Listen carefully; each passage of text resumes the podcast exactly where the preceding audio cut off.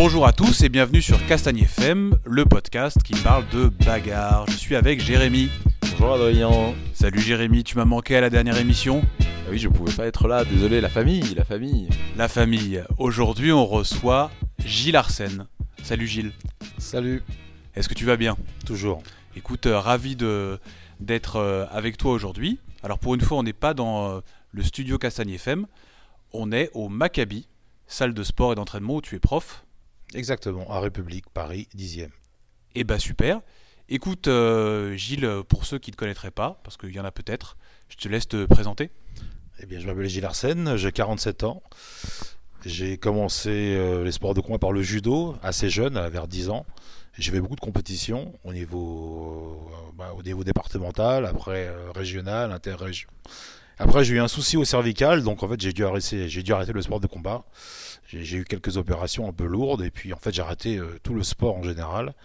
J'ai revu beaucoup plus tard, vers 16-17 ans, et là, bon, bah, j'avais quand même encore une appréhension suite à tout ce que j'avais subi.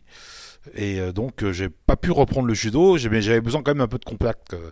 Donc, j'ai choisi la boxe anglaise. Et puis, donc, euh, bah, j'ai boxé un petit peu. Et puis, finalement, le loisir s'est passé à amateur, où j'ai boxé en amateur. Et comme en parallèle, je faisais des études d'art plastique, alors bon, le carton en dessin, les sacs de, le sac de boxe, c'était pas tout à fait conciliable. Enfin, c'est bien pour draguer les filles, mais bon, le problème, c'est qu'au niveau de la préparation et tout, euh, et des cours de dessin, c'était pas évident. Donc, à un moment donné, bah, j'ai dû arrêter les, à cause de mes études, euh, la boxe le week-end, parce que généralement, les combats, c'était le week-end, pour en fait euh, reprendre la boxe en loisir. Et c'est là que j'ai décidé de reprendre le judo. Et donc, en judo, euh, durant mes entraînements, il y avait des cours de ninjutsu. Parce qu'à l'époque, le ninjutsu, c'était un peu le truc à la mode dans les années 90. T'avais quel âge à peu près à ce moment-là? J'avais une vingtaine d'années. Donc c'était un peu mystérieux, etc. Et donc, euh, Euh, moi, juste ma question, parce que c'était pas. euh, pour toi, ça te paraît sûrement très clair, mais tu as eu donc un problème au cervical. J'imagine que tu as arrêté le judo par rapport à ça. Ouais, cause exactement. Mais La boxe, c'est quand même assez demandeur. Bah oui, mais bon, en même temps, j'avais besoin de contact, mais enfin, pour le, le ju- cervical, c'est pas le top quand même. c'est non sûr. Mais bon, le, le judo, c'est c'est pire encore parce qu'il y a Ah un ouais. tirage, tout ça. Donc c'est du corps à corps. Ouais. Alors que bon, la boxe, il y a les chocs. Mais pour moi, voilà, c'était un contact, euh, euh, je dirais, plus light que, que le judo, quoi. Encore une fois, au niveau du, du corps à corps. Au niveau du dos, surtout. Ouais, ouais. Ok, donc là tu fais du ninjitsu. Alors je fais du judo et du jiu-jitsu. Alors je bon en jiu-jitsu, je, je fais ça de manière un peu euh, voilà, c'est curieux, c'est marrant. Enfin, je m'entraîne là-bas et je quoi le délire Genre, t'apprenais à te cacher Non, non, on non, pas du on te tout. faisait Non, faire non, des roulades. on- et Non, on- non, tu te parce fondais dans le décor. Et tout, Non, parce ça, que c'était une forme. euh, En fait, quand j'ai vu ça, c'était une forme très jiu-jitsu. D'ailleurs, très jiu-jitsu euh, à Corio, parce que c'était Philippe, Barthélemy, pardon, euh, qui enseignait ça. Et donc, euh, moi, c'était pas du tout le côté ninja, les mecs qui sautent en l'air et Non, tout. Parce que nous, c'est ça qu'on Ah on non, non, non, on j'ai- pas eu ça du tout. C'était plutôt du voilà des techniques de corps à corps, des clés de bras, tout ça. Donc euh, pas du tout l'aspect euh, voilà cinéma. Et puis euh, donc puis c'est là que j'ai rencontré des gens qui pratiquaient le kempo. Donc il y avait Ali Mioubi, Mohamed Temar. Et donc euh, c'est vrai que eux bon par rapport à mon à mon à mon passé de boxeur et puis de, de judoka, ils m'ont dit bah tiens euh, tu sais que nous on organise des tournois mixtes dans les règles de kempo. Les premiers tournois mixtes en fait d'arts martiaux qu'il y avait en France, ça remonte dans les années 90 les amis. hein.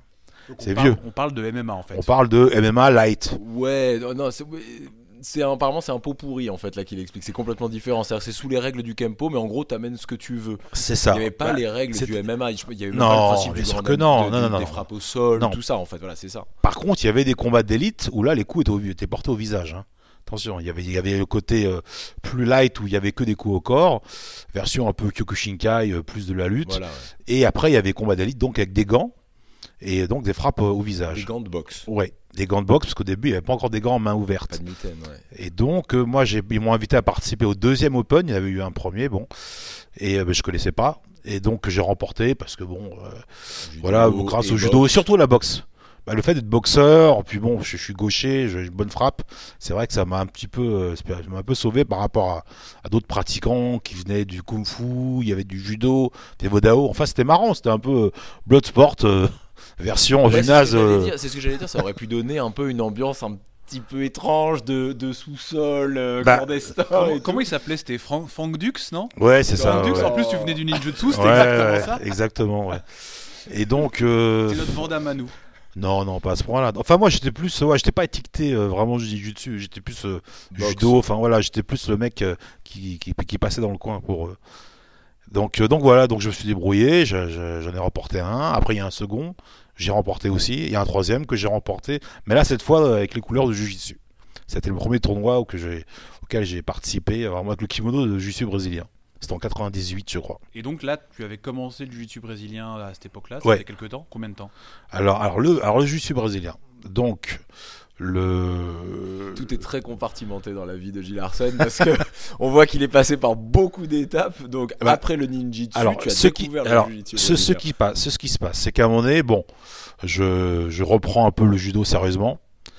Et euh, mon prof de judo me dit bon écoute tu t'es bien amusé là avec tes amis mais bon maintenant il faut, faut un peu refaire les choses sérieusement donc euh, c'est Pierre Dragimbert professeur dans le 15e arrondissement et donc euh, il m'a dit bah écoute euh, je voudrais bien que tu intègres un club un peu sérieux enfin compétiteur de judo et donc c'était le PUC à Paris l'équipe du PUC et donc euh, j'ai intégré et pour vraiment reprendre une carrière de compétiteur de judo et à ce moment-là, le jiu-jitsu brésilien est arrivé, dans le sens où on a commencé à voir, comme tout le monde, les, les- vidéos qui circulaient de combat libre. Mais surtout, ça a été Rickson Gracie. C'est-à-dire que quand Rickson Gracie est arrivé, en- il, a, il a fait un stage à Paris, c'était en 95, Donc chez Tissier, hein, au cercle Voilà. Tissier. hein. en 95, et donc c'est vraiment tout est parti de là. Les, les pionniers vraiment du, du jiu-jitsu brésilien sont retrouvés sans se connaître évidemment, et donc euh, voilà tout est parti de là. Et euh, enfin c'est Guy Mielo, faut le rappeler quand même, c'est Guy Mielo qui a, qui a apporté le jiu-jitsu brésilien en France, hein, Erickson Gracie. Et donc après Christian Derval, qui était professeur de judo, nous a, nous a proposé justement un, un encadrement, euh, je dirais, euh, au niveau de l'entraînement euh, sérieux, quoi, pour tous les, pour tous les jeunes pionniers, enfin passionnés, pionniers, c'est un grand mot, hein, que nous étions. Donc vraiment, l'histoire a Vous commencé en- combien là dans cette Alors, salle du cercle Tissier en 1995, parce que bon, il y a pionniers et pionniers, dans le sens où il y a des gens qui étaient là, mais pour moi qui n'ont pas continué l'histoire du jiu-jitsu brésilien vraiment. Ils ont été là, ça on peut pas le nier, mais bon, ils ont, un petit peu pris euh, d'autres chemins.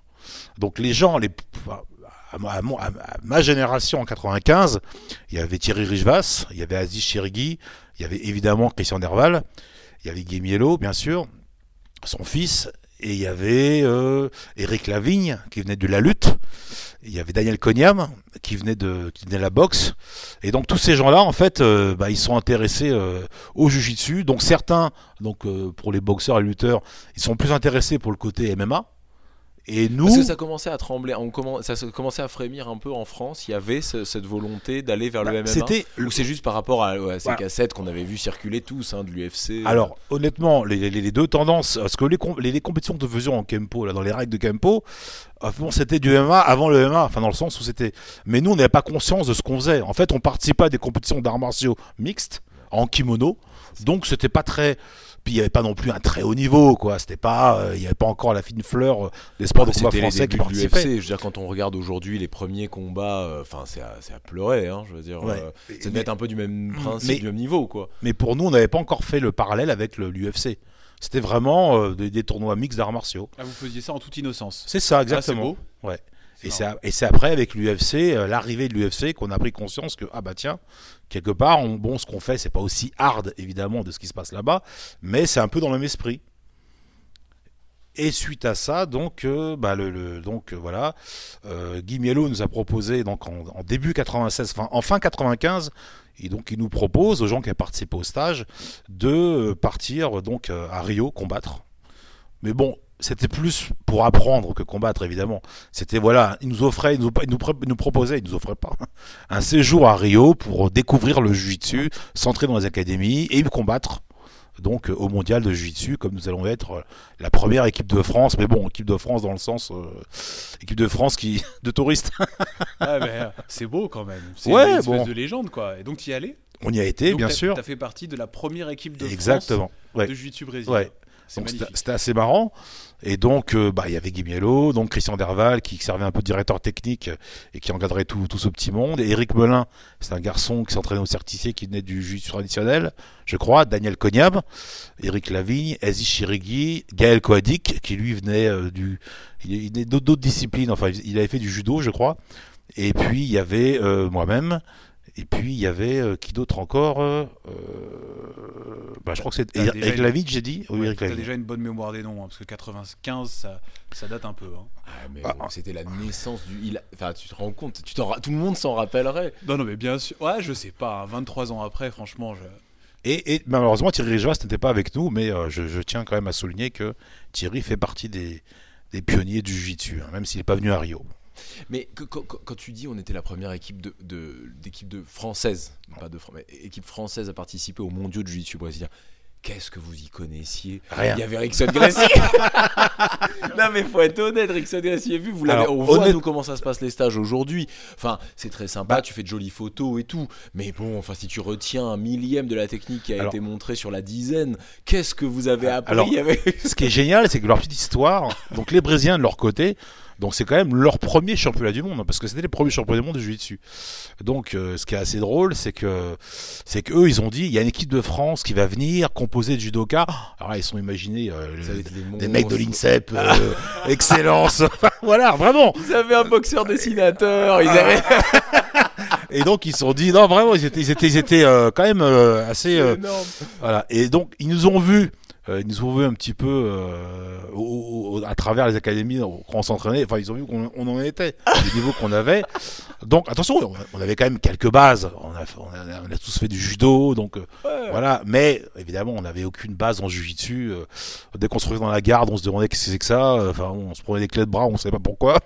Enfin, Ouais, bon, des- c'était une, pas. une ceinture noire de judo, quoi. Une Exactement. ceinture noire de judo qui découvre le premier cours Exactement. de. C'est normal, voilà. c'est comme ça. C'est Voilà. pas le même sport. hein. Bon, mais bon, on y a été. Moi, je dis toujours, on a été avec le cœur. Hein, C'est-à-dire qu'on voilà, et et, et c'était. J'aime cette époque parce qu'il y avait quelque chose de d'humble dans, dans notre démarche. Hein. C'est-à-dire qu'on a, on arrivait, on est là pour apprendre. on Bien savait qu'on était nuls, évidemment. on était vraiment là pour apprendre. Euh, chaque technique, euh, c'était une, une découverte.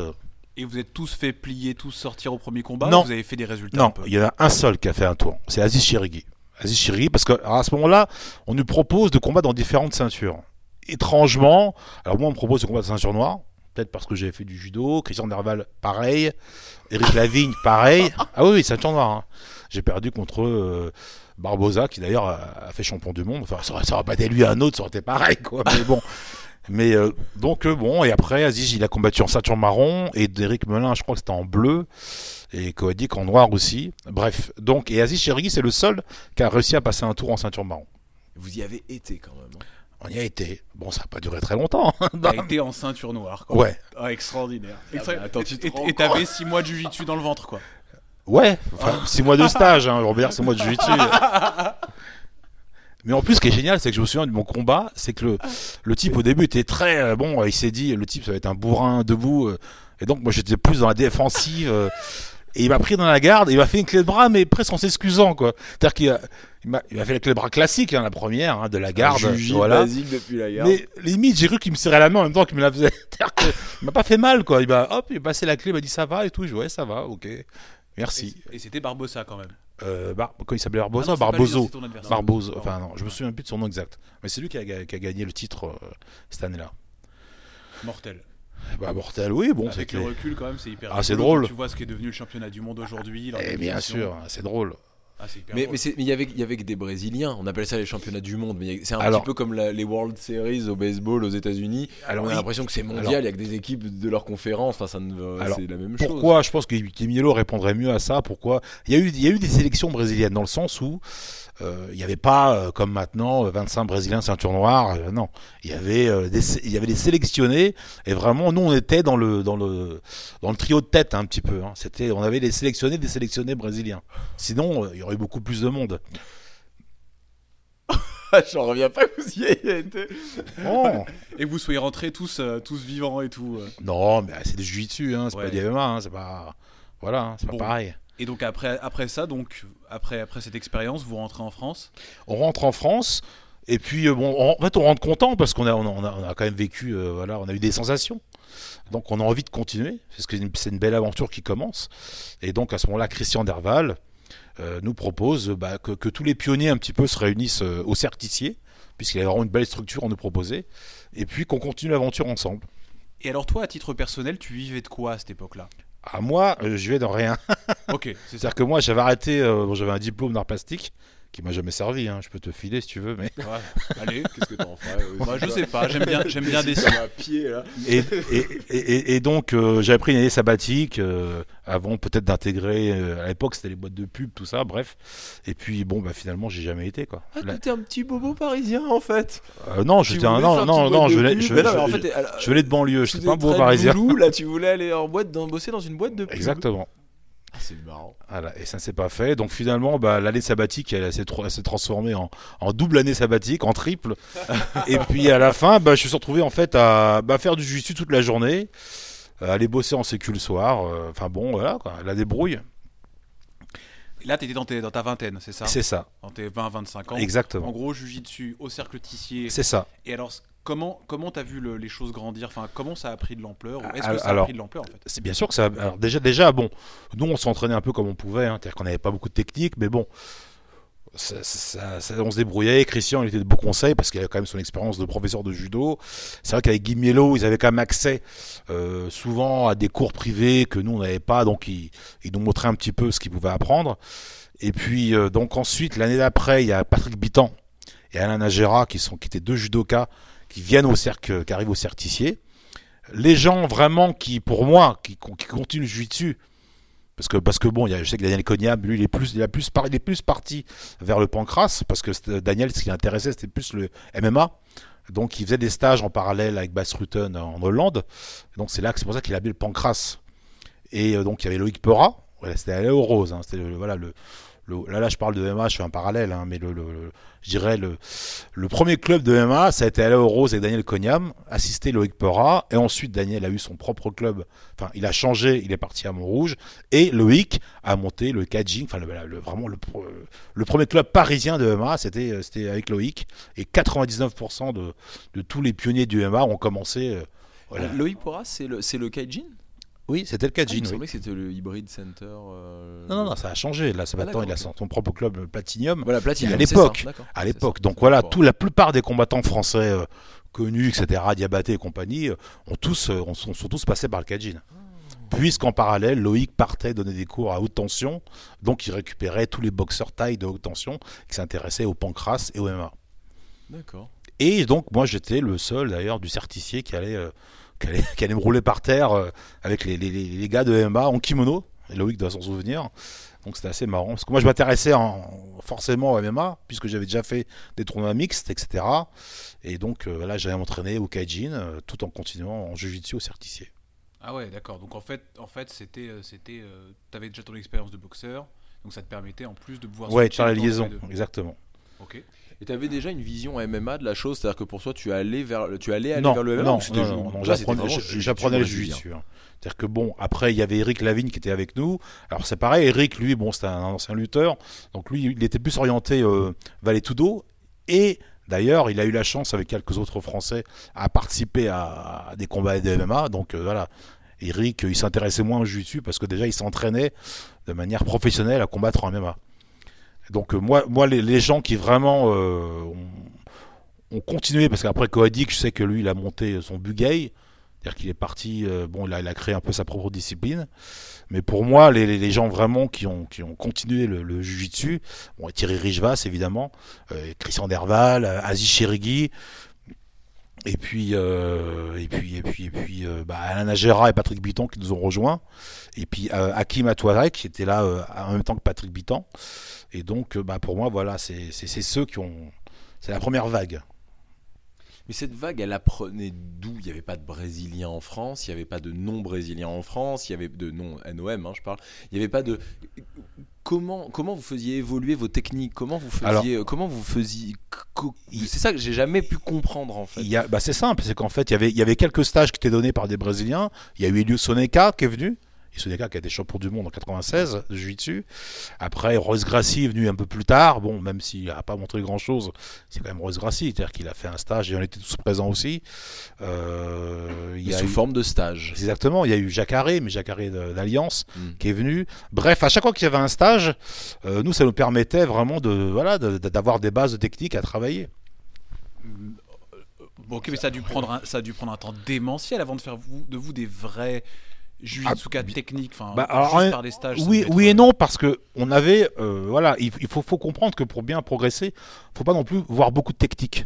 C'est-à-dire qu'il faut en voir peu, bien les comprendre et beaucoup les répéter. Et nous, c'est ce qu'on faisait en fait. Mais vous vous êtes pas des fois rendu compte qu'en fait, bah, ce que vous travailliez depuis six mois, c'était complètement faux parce que personne vous a dit mais attends Loulou, mets ton pied là ou tire ici ou machin. Bah après oui, mais bon après c'est comme ça, c'est le jiu-jitsu old school, je dirais, c'est qu'on a appris des, des- des- des techniques très basiques et puis évidemment avec le temps elles ont évolué. Bon, mais c'est comme ça, c'est pour ça que nos propres élèves, forcément entre guillemets, sont plus techniques que nous parce que euh, C'est voilà. exactement ce que j'allais dire. Le jujitsu d'aujourd'hui ne peut Et- pas être celui que et- vous avez, même pas que vous avez appris, mais que vous avez amené en Bien France. sûr. Ça peut pas être le même. Alors sûr. celui qui a fait aussi progresser euh, la discipline, c'est Patrick Bitan, parce que Patrick, qui était, à, qui était à un très bon niveau, excellent judoka, etc., plus jeune, fort physiquement, il a eu la chance de pouvoir, euh, à l'initiative de Christian Derval, euh, de, de pouvoir partir aux États-Unis et rester là-bas, euh, vivre là-bas, quoi, et s'entraîner dans l'académie de Christian de Gracie. Donc là, vraiment, Patrick a pris une grosse avance sur nous, parce qu'il a, et d'ailleurs, c'est le premier Français quand même, après Aziz Chirigui au mondial, à, à faire une médaille aux Jeux panaméricains. Et donc, il était installé aux États-Unis, il s'entraînait toute la journée chez Rickson. Et c'est vrai que quand Patrick est revenu au Certicier, il avait, bon, il avait fait un bon technique euh, énorme par rapport à nous. Et vous partagiez tout à cette époque-là? Enfin, Bien sûr, c'était bah, c'était bon enfant, hein, c'est-à-dire qu'il n'y avait pas de. Voilà, on s'entraînait tous Il y avait pas ensemble. encore de guerre de clan ni rien? Bah, il y a- Après, il y avait des guerres de caractère, il n'y avait pas encore des guerres de clans, puisque les clans, Ouais. il n'y en avait pas vraiment. Le- le- la, la seule guerre de clans qu'il y avait, enfin, si on peut dire ça, c'est. Voilà, c'était les gens de MMA, c'était euh, bon, les gens qui s'entraînaient au Kajin et au Certicier, bon, voilà, il n'y avait pas trop de mélange. Je faisais partie des rares qui allaient se mélanger, quoi, en fait. Donc là, on est toujours dans la période euh, 96-98 Ouais. par là. Et la province, tu nous en parles pas beaucoup pour toi. Y a, y a Alors, pas- parce là- que ah bah on oui, je- très parisien. Bon, forcément, t'es de là. Mais euh, en dehors, il y avait une émulation. Bien en- sûr. Alors, de la province, alors, encore une fois, je, je- je- je m'excuse si j'oublie des gens, parce que je vais forcément en oublier, mais je sais pas tout. hein. Et, euh, mais bon, je sais que bon, il y a David Giorsetti. À mon avis, David Giorsetti, euh, pareil, David qui a commencé un, Il y petit a peu. Christian Turin aussi. Quand Oui, bien on sûr. oublie, euh, Ouais. Bah, Christian Turin était avec David, mais c'est surtout David Giorsetti qui vraiment a, bah, développé le jiu-jitsu à Nice. C'était, un peu plus tard, hein, c'était un an après nous, c'était pas en 95, je crois que c'était plutôt 96-97. Il a du karaté, David. Et euh, donc, da- da- d'ailleurs, pareil, David était avec Mario Villa, c'était un Italien qui était passionné du un homme d'affaires. Et donc, c'est vrai que David, euh, avec Mario, euh, bah, ils ont pris beaucoup de cours particuliers au Brésil, donc ils ont eu une grosse avancée technique par rapport à nous. C'est ça, il y a eu beaucoup de voyages quand même Ouais. dans tout ça. hein. Mais il faut- il fallait voilà, voyager. Il n'y a pas que des cassettes et des DVD. Exactement, des il fallait voyager. Ça, ça, ça, c'était la base. hein. Pour apprendre, il fallait y aller. Hein. Fallait pas ronchonner ni sur les prix, parce que nous, on n'avait rien. On n'est pas de sponsor, rien du tout. On payait. euh, Moi, je travaillais la nuit, puis, euh, puis je me payais mes stages. Ouais, non, évidemment. Eh ouais. évidemment. Je sais qu'il y en a qui grognent un petit peu quand on leur dit oui. le périph', écoute, euh, euh, faut aller, euh, Bon, c'est sûr, il y en a. il y a- Bon, mais encore une fois, c'est faut se donner, le- faut se donner le, voilà, le, faut se donner, le, je dirais le, le- le- l'envie de, enfin les, les mois. Mais tu, tu- tu dis ça, tu dis ça là comme si toi ça te paraissait évident. Après on va revenir parce que c'est vrai que c'était hyper intéressant ce que demandait Adrien parce que pour le coup c'est la première fois qu'on entend tout ça sur les, les- les différents endroits en France où ça a poussé. Mais tu savais que tu allais vers quelque chose dans le jiu-jitsu brésilien Non. parce que- Mais c'est ça parce que tu dis faut se donner les moyens. Mais les moyens de quoi? Alors là, c'est c'est justement ça, Pourquoi ça, surtout? ça, c'est difficile à expliquer, justement, même à mes propres élèves, dans le sens où, où nous, que- euh, je parle de, de- de- de cette époque, hein, je parle des pionniers, Richvaz, Bitan, tout ça. En fait, on s'entraînait sans savoir vraiment où on allait. On se disait, bon, ça- ça- en fait, c'était vraiment une passion. On vivait de manière passionnée. Voilà, des, des- des vrais pratiquants d'arts martiaux. D'ailleurs, Mais vous, bon, vous aviez conscience que c'était que c'était quand même unique, que vous viviez une expérience unique ou pas du tout? Unique, je sais pas. On était jeunes, enfin, on Vous était posiez très jeunes, donc euh, non, on s'entraînait, on voulait combattre, c'est tout. hein. Donc tu Y a- dis pas, ça y est, je suis détenteur d'un d'un art Ah martial non, non, non, unique non, en France, non, on non, est 15 à le faire. Non, non, justement, on se voulait. Parce que la différence, c'est que le jiu-jitsu à l'époque brésilien se voulait l'art efficace. Ne pas oublier ce détail. Alors que maintenant, euh, c'est plus l'art de bien porter la ceinture, euh, d'avoir un beau kimono, quoi. Ah ah non bah non. Ah, Ah, ça j'ai balance dit- là. J'ai dit une bêtise. Ah bah non mais c'est pas une bêtise mais tu peux pas dire quelque chose Mais à, comme à ça. l'époque, justement, ça se voulait, ça se voulait l'art, euh, voilà, l'art ultime entre guillemets, puisque c'était l'art de, de Royce Gracie à l'UFC qui battait. Donc, forcément, on avait une espèce de, avec nos, nos- nos niveaux médiocres, on avait en même temps une obligation d'être efficace. Parce que c'était genre, ah ouais, c'est les mecs qui font le truc là à l'UFC, ah d'accord, ok. Ouais, je vois bien. En fait, vous voyez ça comme plutôt une façon de se battre plutôt que comme un sport. Quelque part, non Bah, Il y cet aspect sport, genre efficace plutôt que sportif. moi, je- moi, je pense que, enfin, en tout cas pour moi, je me posais pas de grandes questions. Quoi. Moi, ce que je voulais, c'était apprendre, faire des compétitions, euh, être meilleur, et c'est tout. C'était. Non, non, non, non, mais attends, attends, attends, attends, je voudrais aller au fond quand même de ce qui vient d'être dit. Donc tu penses toi aujourd'hui que on prend parce que c'était ça le principe du jiu-jitsu brésilien et surtout c'est la naissance de l'UFC, c'est comme Ouais. ça qu'est né l'UFC. On prend un combattant de jiu-jitsu brésilien et on lui met je sais pas un combattant de boxe thaïlandaise ou on lui met un combattant euh, boxe ou de judo quoi. Tu penses que c'est aujourd'hui ça ne sera plus le jiu-jitsu brésilien qui l'emportera Pour toi ça n'est pas je parle vraiment pas de MMA parce que le MMA aujourd'hui c'est qui est le meilleur sportif. C'est pas quel est le meilleur sport mais pour enfin le plus efficace. Mais pour toi c'est plus le jiu-jitsu brésilien aujourd'hui? Ah non, c'est rien à voir. De toute façon, ça, ça, c'est des histoires. euh, Moi, moi, moi, j'aime pas. euh, Bah, moi- c'est un peu la naissance de l'UFC. Enfin, c'est le principe du MMA quand même. Donc Ok, d'accord. de- Bon, mais euh, l'UFC, ça, ça se passe pas sur le trottoir. C'est vrai. C'est pas la même chose. C'est vrai. Donc euh, oui, effectivement, le jiu-jitsu dans un dans un endroit clos avec euh, avec un sol rembourré, oui, c'est ça, ça forcément ça peut aider euh, quand on rentre. on- de toute façon, avant le- avant le avant le jiu-jitsu, on voyait déjà des combats de catch euh, improvisés entre des lutteurs et des boxeurs. On savait très bien que si le lutteur attrapait le boxeur, c'était terminé les combats parce qu'il y avait la notion de corps à corps, de lutte. Et après de, de, sol, d'immobilisation ou quoi que ce soit. Donc, euh, donc un, frappeur, euh, et là, il, doit- faire la différence à distance. Il n'a pas le choix. Dès que l'autre va rentrer en clinch, c'est vraiment ça le principe du jiu-jitsu. Après, c'est foutu. Donc, mais moi, je- moi, j'ai jamais trop aimé ça parce que parce que parce que c'est vrai qu'il y a eu un côté un peu commercial là-dedans, abs- d'absolument vendre le jiu-jitsu comme l'art ultime. Mais l'art ultime avec qui, où, comment, pourquoi? Oui, c'est sûr. Je suis d'accord avec toi. Si tu commences à réfléchir par rapport à si le type a une arme, c'est oui, bon, c'est sûr. Sans parler d'armes. Mais bon, parlons euh, purement sportivement parlant, au niveau effic- Le- efficacité. Mais si toi, en tant que professionnel, tu dis bon, même là, c'est compliqué à Mais, dire. euh, Bon, bah voilà. Mais non, mais là, là, ça, ça, il faut, faut- faut- comment dire, faut pas tout mélanger dans le sens où il y a le sport et le sport, le sport de combat, les arts martiaux. Qu'est-ce qu'on en fait? À la base, le jiu-jitsu, c'est de la seule défense. C'est de la seule défense. Ça c'est peut vrai. choquer les gens, mais c'est de la seule défense. Alors à la base de la base, non, c'est euh, c'est euh, l'art martial, euh, fait c'est l'art de, de combattre à main nue sans les armes pour les samouraïs. Après, il y avait plus d'armure, donc on a continué à faire ça pour les nobles, pour qu'ils apprennent à se défendre sans armes, puisque le sabre, après, c'était un peu prohibé au Japon. Bref, et maintenant, donc c'est devenu quoi? C'est devenu un espèce de sport. Euh, même pour les pra- pratiquants de jiu japonais à l'époque, un sport où bon, la meilleure académie euh, était, euh, invitée à, être. Parce que la récompense, c'était pas une médaille, c'était de pouvoir entraîner la police japonaise, etc. Voilà. Donc ça, mais ça, c'était le côté sportif martial. Et à côté de ça, il y avait le côté self-défense. euh, voilà. Donc euh, bon, la, guerre, c'est pas ça. La guerre, euh, c'est prendre un fusil puis y aller. Et puis se dire, euh, je vais faire, la guerre, c'est ok. Je, avoir conscience qu'on va aller mourir. C'est pas qu'on va aller se battre. Ça, c'est deux choses différentes pour moi. Parce que même faire un combat de MMA, ça peut être violent, on peut mourir. Mais bon, on n'y va pas pour mourir, on y va pour se battre. Mais quand on va faire la guerre, on peut, on peut crever. Donc c'est pas du tout la même chose. Oui, c'est sûr. Vu comme ça. Oui, donc c'est pour ça, moi, les espèces de. Non, le, le, le jiu-jitsu, c'est un, un art martial qui se veut efficace dans, dans une pratique euh, sportive, ok Avec des règles données. Mais, euh, ou alors, c'est euh, de la seule défense. Voilà, c'est, c'est- finalement, c'est, c'est, c'est juste l'évolution de ce que c'est au départ. Ok, ok. Non, mais c'est- t'as raison. C'est très clair. C'est très clair. On retourne euh, en 98 par là, dans ces environs. Vous, À vous Nice. entrez- Voilà, c'est ça. Le, le jujitsu commence à se diffuser un peu partout. Alors à. Nice, les frères Fernandez aussi, Manuel et Frédéric, hein, qui, qui, qui développent euh, donc le, le jiu-jitsu de leur côté. Il y a aussi euh, oui, François Dogno. François Dogno qui venait du, ju- du judo, un excellent combattant, qui lui a développé plus le jiu-jitsu à Lyon. Les frères Siavio, mais Siavio, je pense qu'ils étaient plus tournés euh, vers le MMA et un peu plus tard. Mais bon, je sais que eux aussi, euh, j'ai pas les dates et les, années exactes, mais je sais que déjà ils avaient découvert euh, le jiu-jitsu.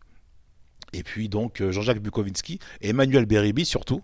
Hein, c'est lui qui a vraiment apporté le jiu-jitsu à Carcassonne. Et après Jean-Jacques Bukowinski, un des meilleurs combattants français de sa génération, a appris à ses côtés. Donc voilà, le... je crois qu'il y en a eu un peu, euh, il y en a un peu partout là. C'est bon. Ça commençait à Ouais. se. Et ces gens-là, et ces gens-là commençaient à avoir des, des, des- ce qu'on appelle les maestrés, c'est-à-dire des maîtres français, des profs Et- français. Il commençait à y avoir. Pardon, des et Raphaël Schmitt aussi, excellent combattant de judo et de sambo, qui lui a développé euh, dans l'est de la France euh, le jiu-jitsu. D'accord, ok. Et donc là, il y avait vraiment, voilà, ça, il y avait des ceintures noires qui commençaient à pouvoir enseigner leur vision du sport, leur Bah, évolution du ça jiu-jitsu se doit non, parce que nous, on, était, on avait tous été ceinture bleue. Elle était ceinture bleue. C'est-à-dire qu'on a eu. Alors, alors à l'époque, les grades, parce qu'il y a un problème avec les grades en France assez particulier. C'est vrai que, c'est vrai que comme, comme en fait, il n'y avait pas vraiment de structure fédérale, euh, les grades, c'était un peu sauvage. hein. C'est-à-dire que bon, euh, on, on invitait un Brésilien à faire un stage. Ah, mon pote, ça va, merci. Hop, et puis en échange, je vous fais une ceinture. C'était souvent ça. Bon, Ouais. mais- et quelque part, c'est pas. Ça pourrait choquer, mais bon, c'est belle le commerce. Bon, c'est une manière de de- de- de- d'encourager. voilà, c'est bon, voilà. Donc, euh, donc c'est vrai que moi, moi, moi, quand je me base au, au- euh, les- grades, c'est quoi? C'est juste les, les grades, c'est les années de pratique, les années d'expérience, c'est ça le grade. Euh, moi, par exemple, si je grade un de mes élèves, je donne pas la bonne ceinture.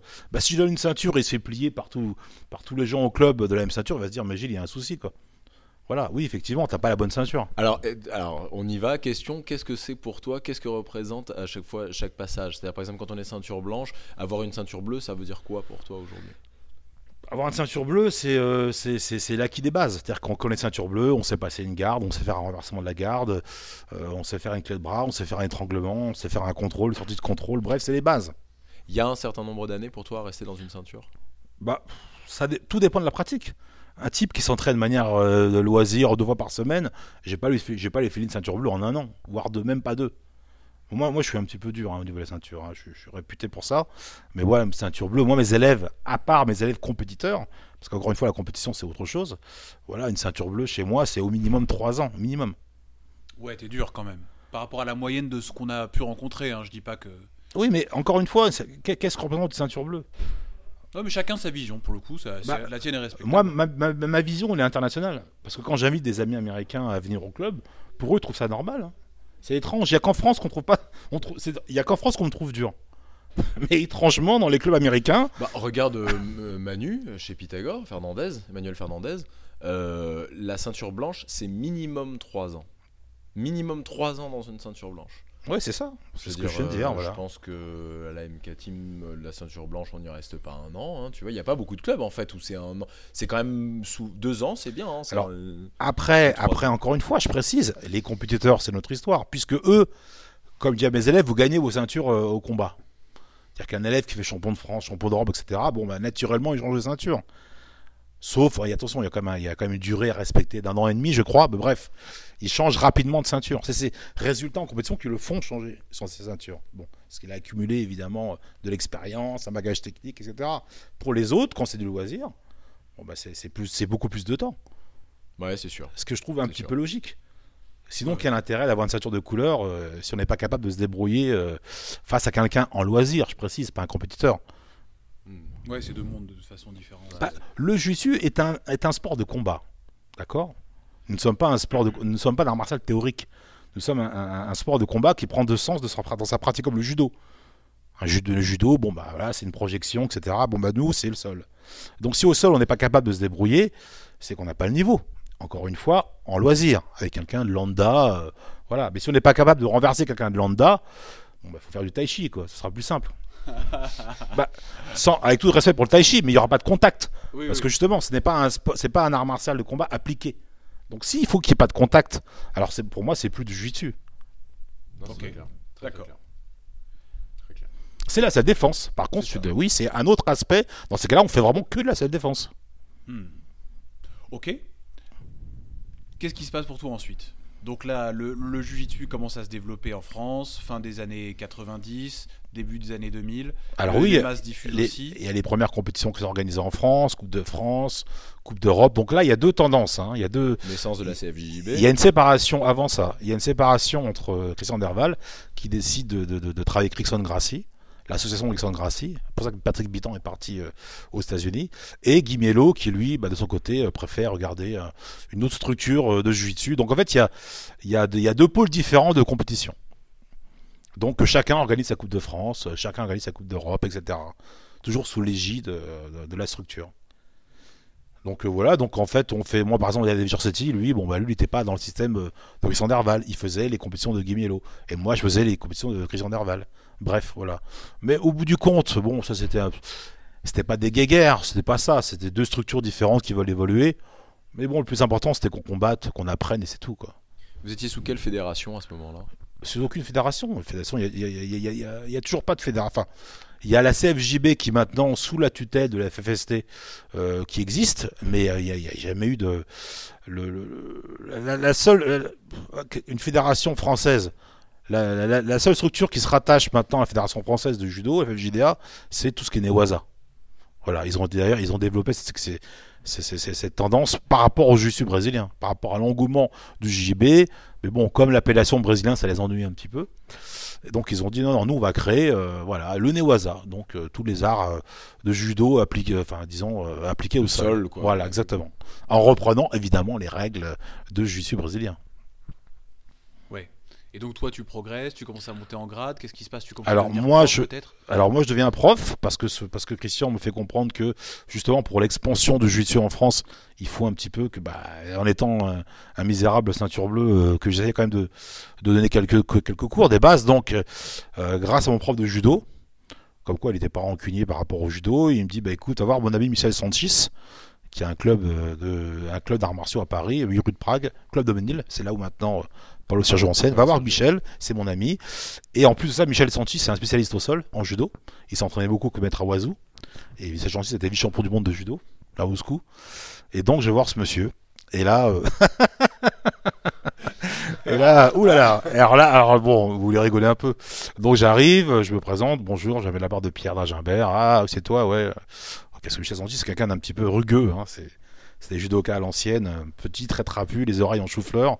Bref, et moi j'étais le, jeune et faible, un peu, un, peu, un, peu, un peu énervé. Bref. Et il me dit ah oui c'est toi le, toi qui fais du jiu-jitsu. Ah oui alors vous c'est au sol, euh, ouais bah ça tombe bien moi. Et il me dit oui bon je voulais savoir s'il y a moyen de peut-être développer une section. Et là il me regarde, il me dit bon t'as tes affaires là? Et je fais euh, bah oui, va te changer, on va tourner un peu. Prise de contact. Ah oui, parce que pour dire je vais ouvrir une section jiu-jitsu, ah, il fallait être plus fort voilà. que le prof de judo au sol. Donc, je mets mon kimono. Bon, à l'époque, je faisais 75 kilos à peu près. Michel, il faisait 90, beaucoup plus, petit que moi, enfin, un cube. Mais bon, malgré ça, on tourne ensemble, il m'arrache la tête, quoi. Il me, brise. Au sol aussi. Au sol. même debout, ça aurait pareil. Non, non, mais non, il me, casse... non, non, non, il me casse en deux, en trois, en quatre. Là, il n'y avait plus de jiu-jitsu Il n'y avait plus ah rien. mais non, mais attendez, les gars, qu'est-ce que je connaissais en jiu-jitsu brésilien Rien. Ah, parce que, attends, ça faisait quand même 5 ans que tu évoluais dans le 5, ouais, 5, 6 ans que tu évoluais bon, dans le jiu brésilien. Comme quoi, ouais, l'évolution se faisait beaucoup plus lentement. Parce qu'aujourd'hui, 5 ans de jiu brésilien, un prof, même un prof de judo ceinture noire, quand même. Hein, ouais, mais bon, euh, lui, lui c'était pas quelqu'un. Voilà, c'était pas, pas un prof de judo ordinaire. Donc il m'a, il m'a cassé en deux. Il m'a attrapé le bras en kimura. Il me dit Regarde, Gilles, ton. En fait, il me donnait des conseils pendant le combat. Gilles, ta main, ta main, ta main. Croque trop tard. Et donc, euh, donc j'ai pris une, une, une fessée, quoi. Et après, j'ai. Non, mais bon. Section de jiu brésilien. Ah, oui, mais c'est le risque hein, quand on se présente en disant voilà, je paye le sol, et un monsieur qui vous dit ah bon, bah ça tombe bien, moi aussi. bon, bah ok, on va voir. Et donc là. Massacre, mais vraiment ouais, Et là, j'arrête, bon, et là, je me dis euh, bon. ok, laisse tomber, euh, laisse tomber. Et mais en même temps, je prends conscience d'une réalité qui est, mais mon ami, ça n'est que le début. Non, mais c'est pas ça. Mon ami, t'es ceinture bleue et tu ouvrir une section, je comprends pas. Comment ça fonctionne votre système? Il y a ça aussi. C'est comment pourtant aujourd'hui c'est tout à fait normal. Il y a plein d'académies où, enfin plein, où en ceinture bleue on peut donner des cours. Hein. Il y en a. Hein. Ouais, bon, Bien sûr, parce que c'est pas. Bon, après, je reprends l'excuse, c'est que je reprends le bah, l'histoire du judo. Les premiers enseignants judo français et de ceinture jaune. Exactement. voilà, non, ça bon. Bref, et là, je suis donc dépité, je, je me rhabille, je m'en vais. Et Michel Santis, gentiment, c'est un de cœur, hein. malgré tout, il me dit écoute, ça, m'est resté cette phrase. Il me dit t'es pas bon, mais t'es courageux.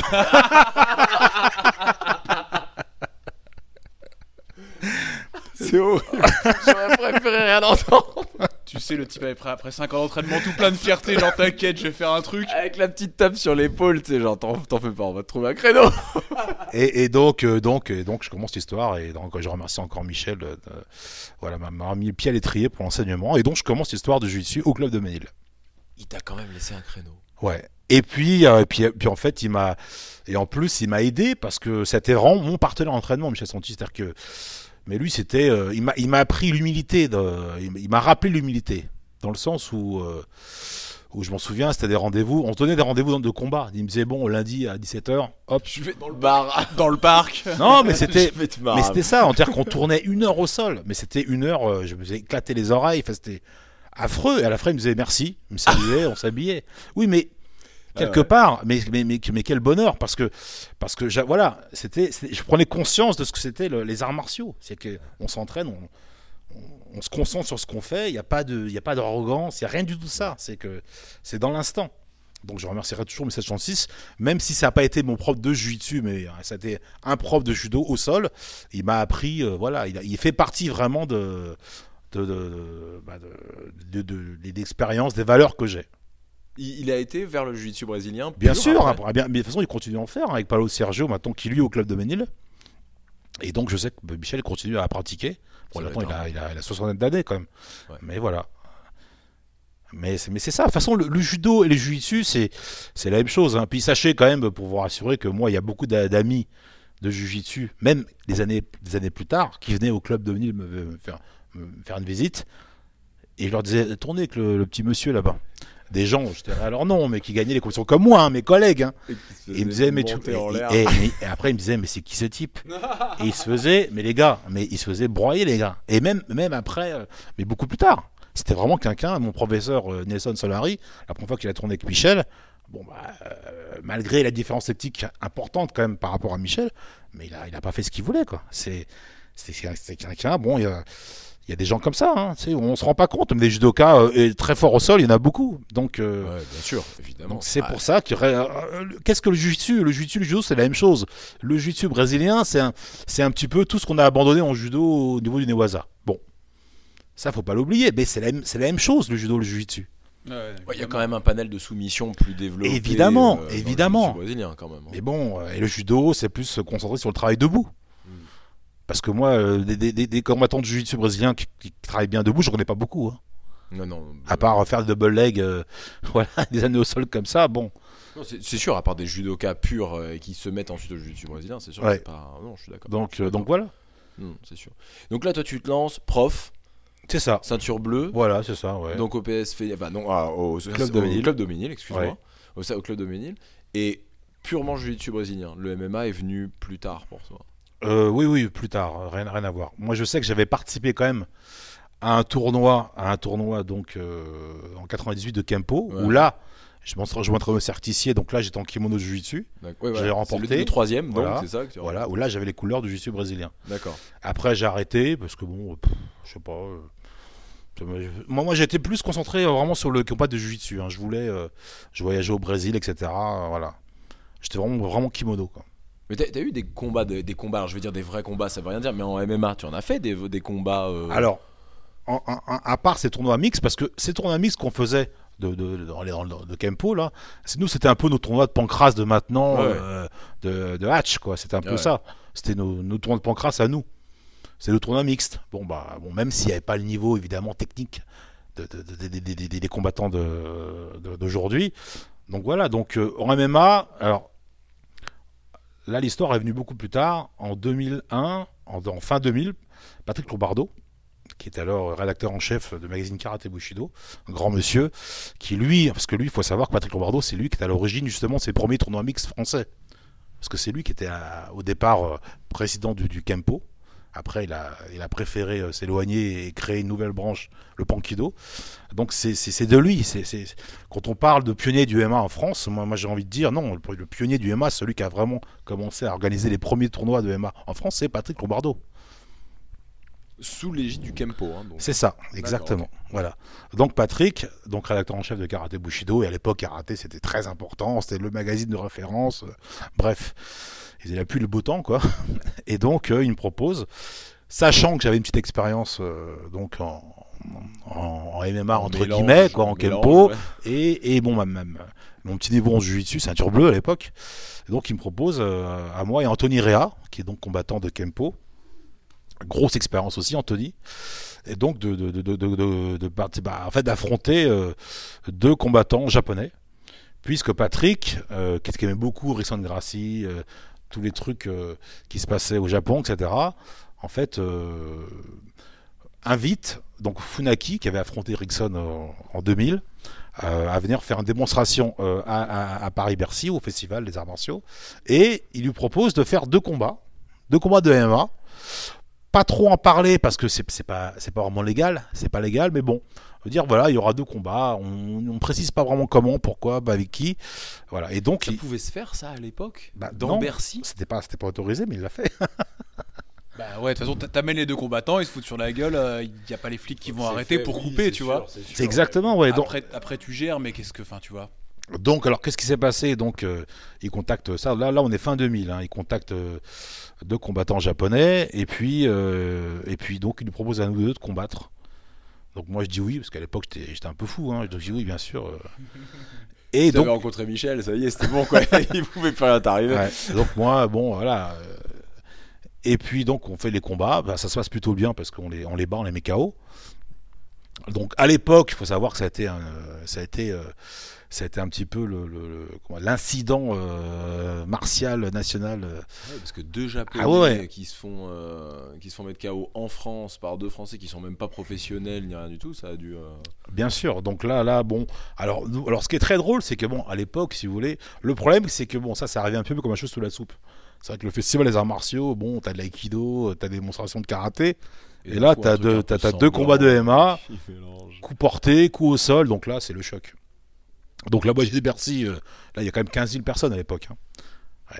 Et donc, euh, il y, y a 7500 personnes qui. dont des qui- enfants et tout qui étaient là qui ne 7500 personnes qui, euh, qu'on appelle ça, qui, euh, qui, qui huent, en disant, mais c'est, des- c'est, des- c'est des- c'est quoi cette boucherie? Ah ouais, vraiment? Ah oui, bien sûr. Et 7500 qui applaudissent, en disant, ouais, c'est, ah, c'est ça. Et toi, comment tu vis ce truc-là? Tu... Mal, mal parce que, parce que nous. c'est hyper violent, c'est euh, sûr. ouais, ben nous, nous, Tu te rends compte nous quand même, on a, l'im- on a l'impression d'avoir fait un truc un peu, un peu historique quand même. Parce que combattre à Bah, Bercy, ça l'était en fait. hein. Ouais, donc 15 000 personnes face à des combattants pro-japonais, alors que nous, on était des. Pas des guignols, mais bon, on était des amateurs, quoi. On était des, des amateurs, des bons amateurs. Donc on s'est dit, bon, on a fait un truc de fou. Parce que, parce que vraiment, tout le monde pensait, et les Japonais les premiers, qu'on allait se faire. euh, en fait, on était faire valoir. Donc, euh, donc voilà, c'est passé comme ça. Donc nous, on était heureux, aux larmes, hein, parce que c'était. euh, et bien en même temps, on avait. Évidemment. Enfin, Et avec le sentiment bizarre que. euh, Vous Bah, aviez fait quelque chose de mal. ouais, exactement. je vois très très bien Ouais. ce que tu veux dire. et. euh, Ah mais ça doit être dingue ça. Bien sûr. Genre putain j'aurais peut-être pas dû. tu sais, avec les petits enfants et, tout, avec les grands yeux. Et- il fait quoi Il fait quoi le monsieur, Exactement. monsieur par terre Et le, et le plus drôle, c'est que des gens, des gens, des, des gens de, même des gens de Juissu, etc., ont carrément, voilà, on fait des, des qu'on appelle ça, de- enfin, on, on dit oui, quelle honte ces combats-là. euh, c'est pas des gens maintenant qui sont dans les MMA. hein. Ah oui, bah, de toute façon, ça, ça c'est, c'est, c'est- c'est- Ouais ça c'est c'est moi, très français, ça. les retournements de veste. Mais bon, en même temps, c'est bien parce que je sais qui c'est. Voilà, donc, euh, et à cette époque-là, j'étais, voilà, j'étais les visiter.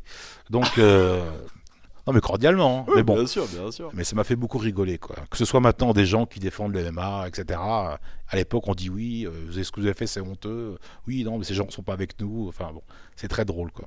Tu en as subi, subi les conséquences, je me comprends. Mais tu as eu des retombées après ça, des trucs. euh, Bien sûr, mais retombées négatives dans le sens où, euh, où euh, voilà, moi et Anthony, bon, pff, on, a, on, a, on a fait ça. j'ai beaucoup de plaisir parce que on a, on a vraiment été de manière humble. C'est-à-dire qu'on était à la fleur au fusil en se disant, vas-y, on n'a rien à perdre, on s'en fout. Et juste après ça, ouais, mais c'était pas des vrais combats, nanana. Enfin, il y a eu des- il y a eu des inventions pas possibles. Attends, il y a que du négatif là-dessus? Il y a eu beaucoup de négatifs. Patrick, Dans l'ensemble, c'était négatif? Alors Patrick Lobardo, lui, lui, évidemment, à travers le magazine, il a essayé, enfin, il, a tout fait pour, euh, pour, pour, pour positiver tout ça, nos victoires, en disant oui, ce qu'ils ont fait, c'est historique, c'est magnifique. Même les magazines, vous vous rendez compte quand même que c'est les magazines japonais, les magazines japonais, c'est-à-dire que où les mecs apparaissent, qui dans le numéro d'après nous disaient bravo les Français, euh, alors que nous, en France, dans notre propre pays, on disait oui, mais c'est honteux ce qu'ils ont fait. euh, Euh, Il y a dû avoir un peu de choc culturel pour le coup. Non, ça mais aussi, non, ça s'appelle la mentalité française. Il n'y a pas de choc culturel. Oui, enfin, après, je pense qu'aussi, par exemple, quelqu'un, si les, les gens avaient été prévenus en arrivant. Ça, c'est vrai. Oui, mais vois, le, ouais, enfin, mais oh, mon pote, le- tu vas pas voir un combat de MMA comme tu vas voir une démonstration d'arts martiaux. Oui, mais- Ouais, mais le, le, le dilemme, c'était que si, effectivement, Patrick avait précisé qu'il y ça ne se serait combats, pas fait, exactement. et la fédération aurait serait tombée et ils auraient tout interdit. Ok. Voilà. Et donc, si, si je me souviens un peu de ton histoire, il y a eu une revanche en- entre guillemets au. Alors, il y a eu une revanche de prévu. Parce qu'en fait, le, le- nous, on n'a pas été payés. hein. Je sais pas si je voulais dire ça. bref, Oh, euh, toute façon. même, même, même, même, même notre pizzeria de la veille n'a pas été remboursée par. Enfin, bref, ça, c'est notre histoire. Et euh, enfin, bon, on a fait ça vraiment euh, sympathiquement. Et euh, donc, oui, les Japonais nous ont dit si vous gagnez, ce qui pour eux était impossible, on vous invite au Japon, Au Japon, pour une revanche. Et revanche. on a gagné. Donc, euh, et moi, je devais. Alors à ce moment-là, je rencontre Jérôme Le Banner. Grosse rencontre. Jérôme Banner, la star des stars en sport de combat. Pride hein, à l'époque. hein. Alors, Jérôme, non, les Jérôme, c'était K1. Oui, c'était K1. K1. Ouais, ouais. Champion du K1. Ouais, K1. Donc, Hyper populaire au Japon d'ailleurs. exactement. Bah, une célébrité, Alain Delon, quoi. Le John Hallyday de- du kickboxing. Je trouve qu'il y a beaucoup, il y a beaucoup de points communs. Ah, bien sûr. Ok, ça va. Et euh, donc voilà, donc rencontre avec Jérôme, grâce à Pascal Egliki, qui malheureusement nous a quittés. Pascal Egliki, qui était le, qui était le, le spécialiste, un expert au pied-point au magazine Karaté Bushido. Donc euh, rencontre avec Jérôme Le Banner. Moi, pas du tout fan de lui, parce que moi j'étais fan de Grassi, d'Igor Belfort, mais bon, Le Banner, euh, les boxeurs, enfin kickboxeurs, pour moi. Danseuse quoi. Non, mais non, mais c'était pas notre monde. Il est pas là-dedans. C'est pas le problème Exactement. de danseuse Non, ou mais pas danseuse. il était. J'avais mais- envie de le placer. non, envie de Jérôme, Jérôme, c'était la star, euh, voilà, des- de, de karaté bushido, c'est-à-dire de tous les gens qui pratiquaient les arts martiaux, Ah le ouais, karaté, du mais pas trop de nous, plus, quoi. ouais, exactement. Nous, c'était les mecs de la boxe, sûr, quoi. bien sûr. On n'était pas, on n'était pas vraiment fans. Et d'ailleurs, peut-être qu'il l'a ressenti. Enfin bref, on a discuté un soir comme ça, tous les deux, puis on a rigolé. Puis en fait, on est, c'est parti sur une amitié. Il n'y a pas le côté, euh, voilà, euh, idole, euh, fan. Non, non, il y a le côté. Aujourd'hui, vous êtes bons potes. ouais. Alors, on a eu des hauts et des bas, hein, parce que c'est, c'est un peu compliqué notre relation. Ah. mais euh, c'est, assez complexe. Il y a du gossip, je le sens. Non, mais bon, c'est, c'est, c'est- je crois- dis- disons que voilà, on a, on a, on a deux personnalités, deux caractères, et puis, euh, et puis on n'a pas été d'accord toujours sur des, sur des, bah, sur des plans de carrière, que ce soit pour lui ou pour moi. Et puis Puis vous on- connaissez depuis plus de 15 ans, forcément, il y a des hauts débats, c'est toujours un peu. Après, voilà, bon, de toute façon, quoi qu'il, quoi qu'il soit passé, ça reste mon ami. Donc ça veut dire que c'est quelqu'un que je risque de voir euh, euh, dans 10 ans, dans 20 ans, si on est encore là. Enfin bref, voilà, donc c'est, c'est particulier. C'est particulier. Ouais, c'est un vrai pote. C'est- Voilà. Vous le revoyez, vous êtes toujours amis, Voilà. quoi, malgré le. Malgré le fait que des fois on se fasse la gueule très très longtemps. Quand même quelqu'un qui peut te regarder droit dans les yeux et te dire ouais moi ça m'arrive de m'embrouiller avec Jérôme Le Banner. Bah, je sais pas, je m'en fous. Ah, ça peut mal finir quand même. Bah, disons qu'on est, je crois que Jérôme, on s'est suffisamment entraîné ensemble, foutu sur la gueule ensemble pour être euh, au-delà de ça. hein. Ouais c'est sûr. Moi, moi, j'ai peur de personne. hein. Ça, c'est des, je sais pas, euh, ça c'est des conneries. Non C'est- bien sûr c'est un peu. Si je dois avoir peur d'un ami, alors dans ce cas-là, c'est pas un ami. T'as entièrement raison. Voilà. Donc au Japon, Jérôme Le Banner. Ouais, donc euh, euh, rencontre. Et puis euh, donc Jérôme en plus content, il voit que j'ai à Bercy. Bon lui, voilà, lui est positif. Il se dit ouais c'est très bien ce que vous avez fait. Lui il s'en fout de, la mentalité française. Lui il a pas le temps, il voyage, etc. Et tous les mois à Tokyo, bref. Et puis et puis à ce moment-là, bah, je le rejoins. Il, me propose d'intégrer son, son team. Moi au début je refuse hein, parce que honnêtement ça m'intéresse pas parce que je je vois pas ce que je vais faire avec lui. comme il fait du kickboxing, etc. Euh, oui, je refuse. Oui, c'est Rani Berbachi, euh, Rani euh, qui était euh, qui est un boxeur pro avec son frère Samir et Rani Berbachi de Marseille. D'ailleurs, un grand bonjour à Rani, quelqu'un de très bien. Euh, voilà, qui, bon, bah, qui était le pote à Jérôme et qui était dans l'équipe, hein, qui était son bras droit. Et à Marseille, qui me dit ouais, vas-y, viens quand même, etc. Ça va être sympa. Et je dis, je dis ok, je le fais une fois. Pourquoi ça arrive? Parce que bon, Jérôme, on était amis, mais on faisait rien ensemble professionnellement. On était amis. On s'appelait, on rigolait, voilà. Il n'y avait rien. Moi, je faisais mes trucs de, comme il dit, mes conneries de, de jiu-jitsu. Puis lui, il faisait sa boxe. Voilà, c'est la star euh, japonaise. euh, Bon, mais pour moi, c'était un pote. Je m'en foutais de, de- encore une fois, du côté euh, l'égérie française du, combat. euh. Et puis, puis bon, malheureusement, il perd. Je m'en souviens. C'était en 2001. Donc il perd. Donc grosse surprise parce que c'était le favori. Il tombe sur Mark, Marken, malheureusement. Donc il prend un KO et là, euh, dépité, enfin dégoûté, etc. Il va plus parler à personne. Et c'est à ce moment-là, on, donc, euh, on discute un peu de sa défaite. Et puis, euh, moi, je lui donne quelques conseils en disant bah, écoute, euh, voilà, euh, quand on, tombe, quand on tombe de cheval, il faut remonter. voilà, tu sais ce que tu as à faire, mec. Ouais conseil de prof quoi. Faut rien lâcher, on repart. Non, défaite, bon, moi, je suis pas, moi, je suis pas dans son monde. hein. Moi, je suis pas Ouais, dans je son monde. Voilà. lui, c'est la star. euh, il a un manager. Enfin, moi, je m'en fous de tout ça. Moi, je lui dis juste, je donne des conseils d'amis. Et suite à ça, il me dit bah écoute, j'ai- j'aimerais que tu intègres l'équipe, sois avec moi. T'es mon pote. euh, comme, comme ça, je te. Donc, c'est pour ça qu'au début, je refuse parce que je me dis mais c'est. T'as rien à faire là-bas. ouais, c'est ta Ouais, ouais. responsabilité, c'est tout ça. Donc je me dis non, je suis pas, c'est pas mon monde quoi. Je- Et puis donc, euh, donc j'a- j'accepte d'y aller une fois avec lui, c'était à Nagoya. Je dis écoute, ça se passe bien, on en reparle. Ça s'est bien passé puisqu'il a fait un retour euh, fracassant parce qu'il a mis KO Ameda, etc. euh, avec son nouveau prof qui était Stéphane Nikema, un champion de boxe taille. Donc voilà, donc tout se passe bien pour moi. hein. Moi je, suis avec le Banner, dans le team le Banner. Je continue mes petites conneries en jiu-jitsu. euh, Il y a la revanche au Japon qui doit arriver euh, en pancrace, donc tout va bien. Je combats la Coupe de France de, de Jiu-Jitsu en parallèle, je gagne. Enfin bon, moi je suis heureux, tout se passe très bien. Et puis, donc, réponse du Japon. Euh, entre temps. Et euh, donc je dois combattre contre Yuki Kondo, qui était classé troisième au ranking en pancras. Yuki Kondo, c'est un morceau, hein. c'est celui qui a Mikao Salo Ribeiro. Bref. Mais bon, ils n'allaient pas me filer un mec sympa pour commencer.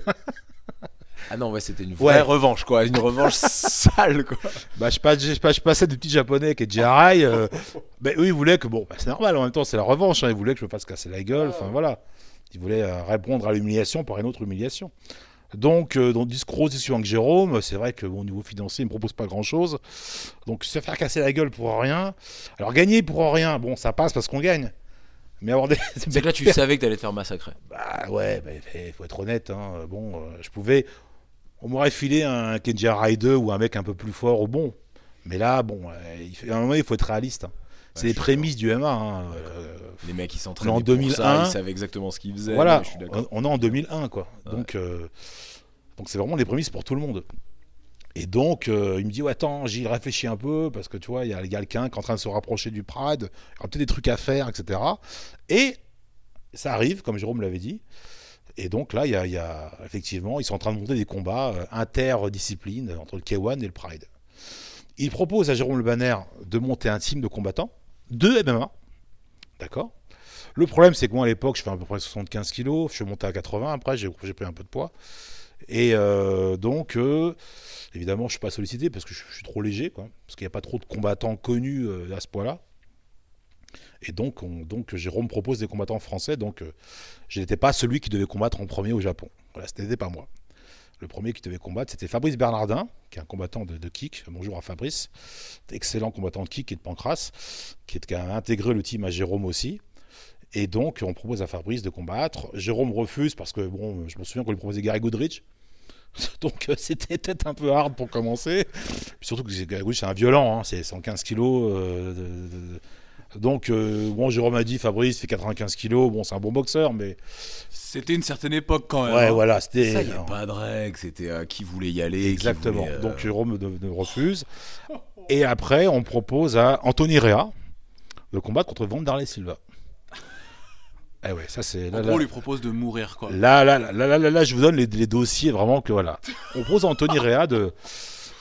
Donc euh, c'est pour ça que. Anthony Rea qui avait un seul combat pro. Non, il avait combattu au Canada, il avait gagné, je crois. Ou deux, trois combats. Il avait deux combats. Deux combats, on lui propose Vanderlei en C'est ça. Quoi. Alors Anthony, bon, on le connaît, Anthony, c'est une paire de couilles. Hein. Il dit pas de problème, je le fais. Hein. Ah, je, sais, je ne sais pas qui est cet homme. Bah, Anthony Rea.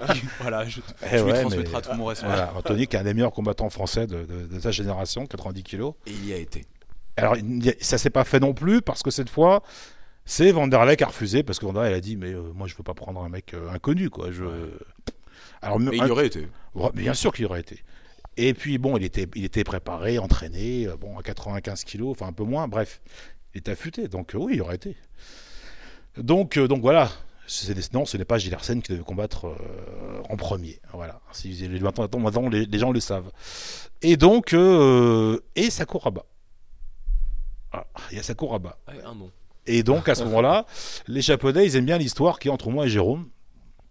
entre Jérôme et moi, pardon.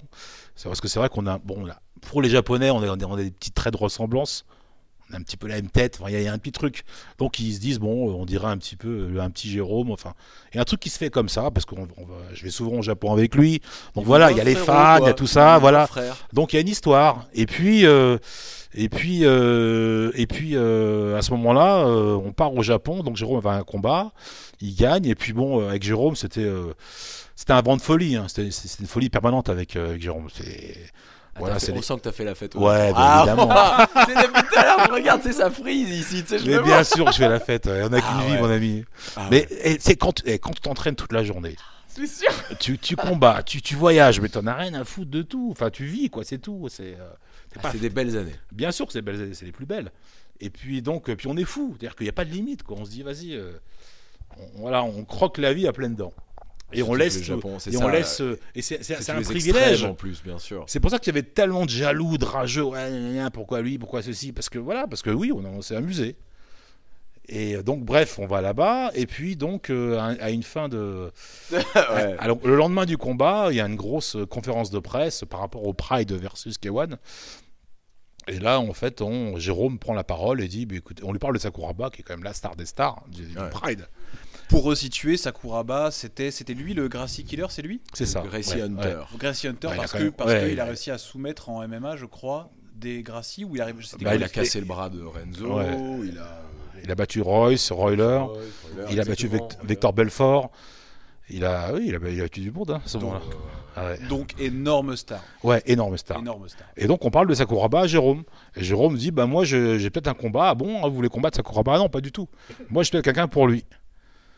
Là on est dans un, dans un hall d'un grand hôtel hein, à Tokyo. Euh, Là il y a à peu près, sans mentir, euh, je sais pas, euh, 100 personnes. Et euh, dont 50 journalistes. Et là c'est bah, c'est le mec là-bas là. Et tout le monde se retourne. Et toi tu t'es retourné aussi, non Et c'est moi. Et je dis oh merde. et Tu savais qu'il allait dire non, ça mais non, mais, mais c'était ça la folie de Jérôme. C'était la folie. C'est-à-dire qu'il alors Bah, C'est une folie alors, dangereuse. Là, évidemment- c'est un peu mais dangereux quand même. le problème, c'est que- Mais honnêtement, il y avait. Ouais, alors évidemment, les gens vont dire oui, c'est pas les tout professionnels. Oui, évidemment que c'était pas du tout professionnel parce que il y avait pas de structure. Enfin, ce c'était. que j'allais dire. Qu'est-ce que ça voulait Tu dire sais- à l'époque le Ouais, mais- professionnalisme dans le et, puis MMA nous, c'est- euh, et puis nous, c'était une histoire de potes. Enfin, c'était une histoire de. C'était presque une, du- la, la folie, quoi. C'était de la folie amicale. Et, donc, et lui, il savait que j'étais assez fou pour, pour, pour jouer le jeu. Donc moi, je dis bah ouais, euh, bah ouais, je le prends, euh, pas de problème. Sérieux? Et tu lui en as pas voulu, tu l'as pas dit, je vais. T'as trouvé ça cool. Enfin, sur le moment, c'était. Je bien. trouvais ça marrant. ouais. Mais non, il t'a dit là, il a dit aujourd'hui. Ouais. Ouais, pas de problème, amenez-moi. Je, je lui redemande une deuxième fois si tu le veux bien. Donc alors attention, donc c'est pas fini. Donc là, l'histoire, elle commence. hein. Et son manager tout de suite derrière, parce que là, par contre, là, c'est le, le professionnalisme nous rattrape.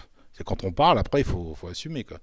Donc là, son, son manager s'approche et dit bah tiens, justement, ça tombe bien parce qu'il y a Sam Greco, donc combattant du K1, qui a ramené un combattant américain qu'on connaît pas, qui a- qui a zéro combat. Ça, ça- ça vous dirait de, de- de tourner un peu avec lui pour qu'on bah, vous découvre, pour qu'on voit ce que vous Parce faire. que vous avez dit, mais maintenant il va falloir y aller. Voilà, donc euh, Jérôme il arrive, traduction, moi je dis ouais, pas de problème. Allez hop, demain, pas de problème. Donc le lendemain arrive, et là c'est qui le combattant américain? Bob Sapp. Ça Ah, de la chance, t'es pas tombé sur le meilleur. Ça va quand même. Ouais, part. eh, à l'époque, euh, Ah ouais. cent- C'est un monstre. 170 kilos, à l'époque.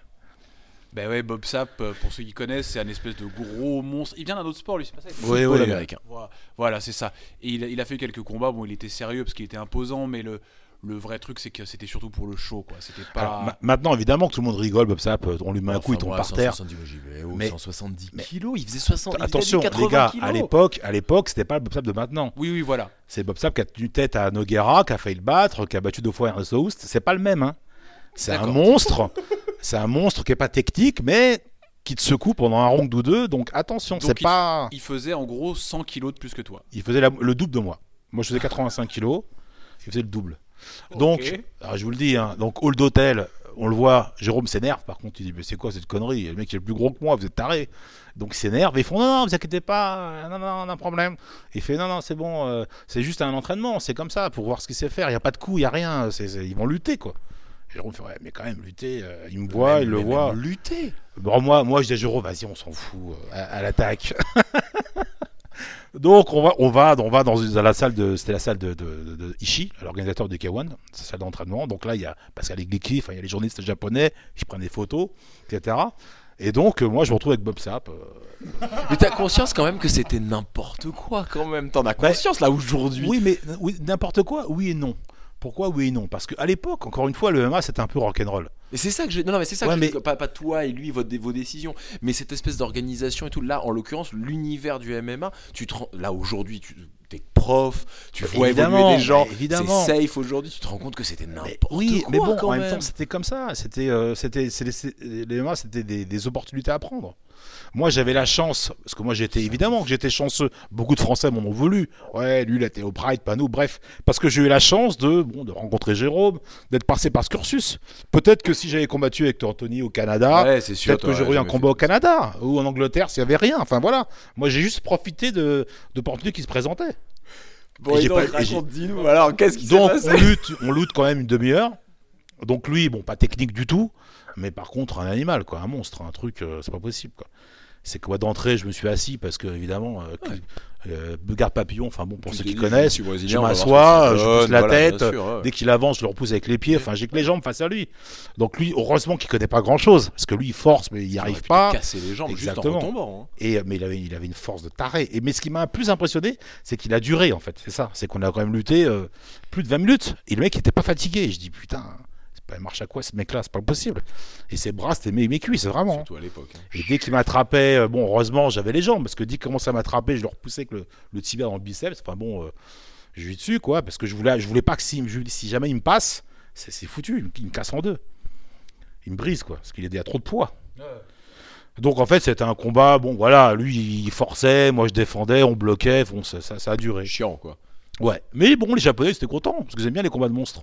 Ils Ah se ouais, sont c'est dit c'est rigolo le combat qu'on a vu quoi. Donc ils se sont dit ok c'est bon, il est sympa ton pote, euh, ok on, valide. Donc bah, l'histoire se passe comme ça. Et puis euh, donc je devais combattre Sakuraba euh, au, Pride Dynamite en même temps que Jérôme. Sakuraba refuse parce que Sakuraba estime que je suis personne, qu'il n'y a pas de combat de personne. Et donc, il- évidemment, il, il préfère une star de K1 que moi. Donc, il prend Mirko.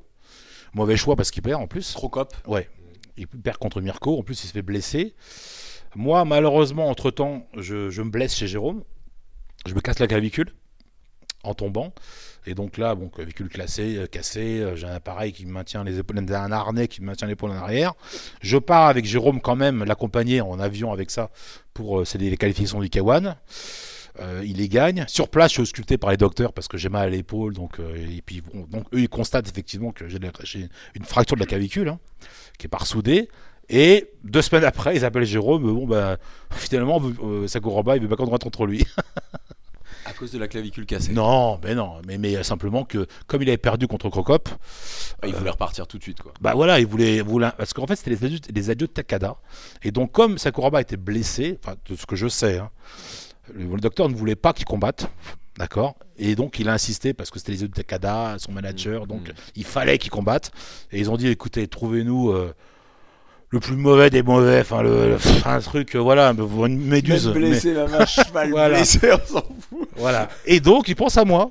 Et il se met tiens le... Ah, le petit, là. Voilà Exactement Ça s'est passé comme ça l'histoire Et ils disent Bon bah allez rappelez-le celui-là là Etc Euh, Bon Alors je, bon, je savais pas si je savais pas s'il savait que j'étais blessé ou pas Bref Donc Jérôme refuse au début Parce qu'il sait que je suis en, en convalescence Oui, oui, oui, Donc il dit Mais ça vrai. veut rien dire C'est n'importe quoi Mais il me dit Écoute je, je te le dis quand même voilà, euh, voilà, on m'a proposé un combat, mais moi je, je suis pas d'accord vu ton état.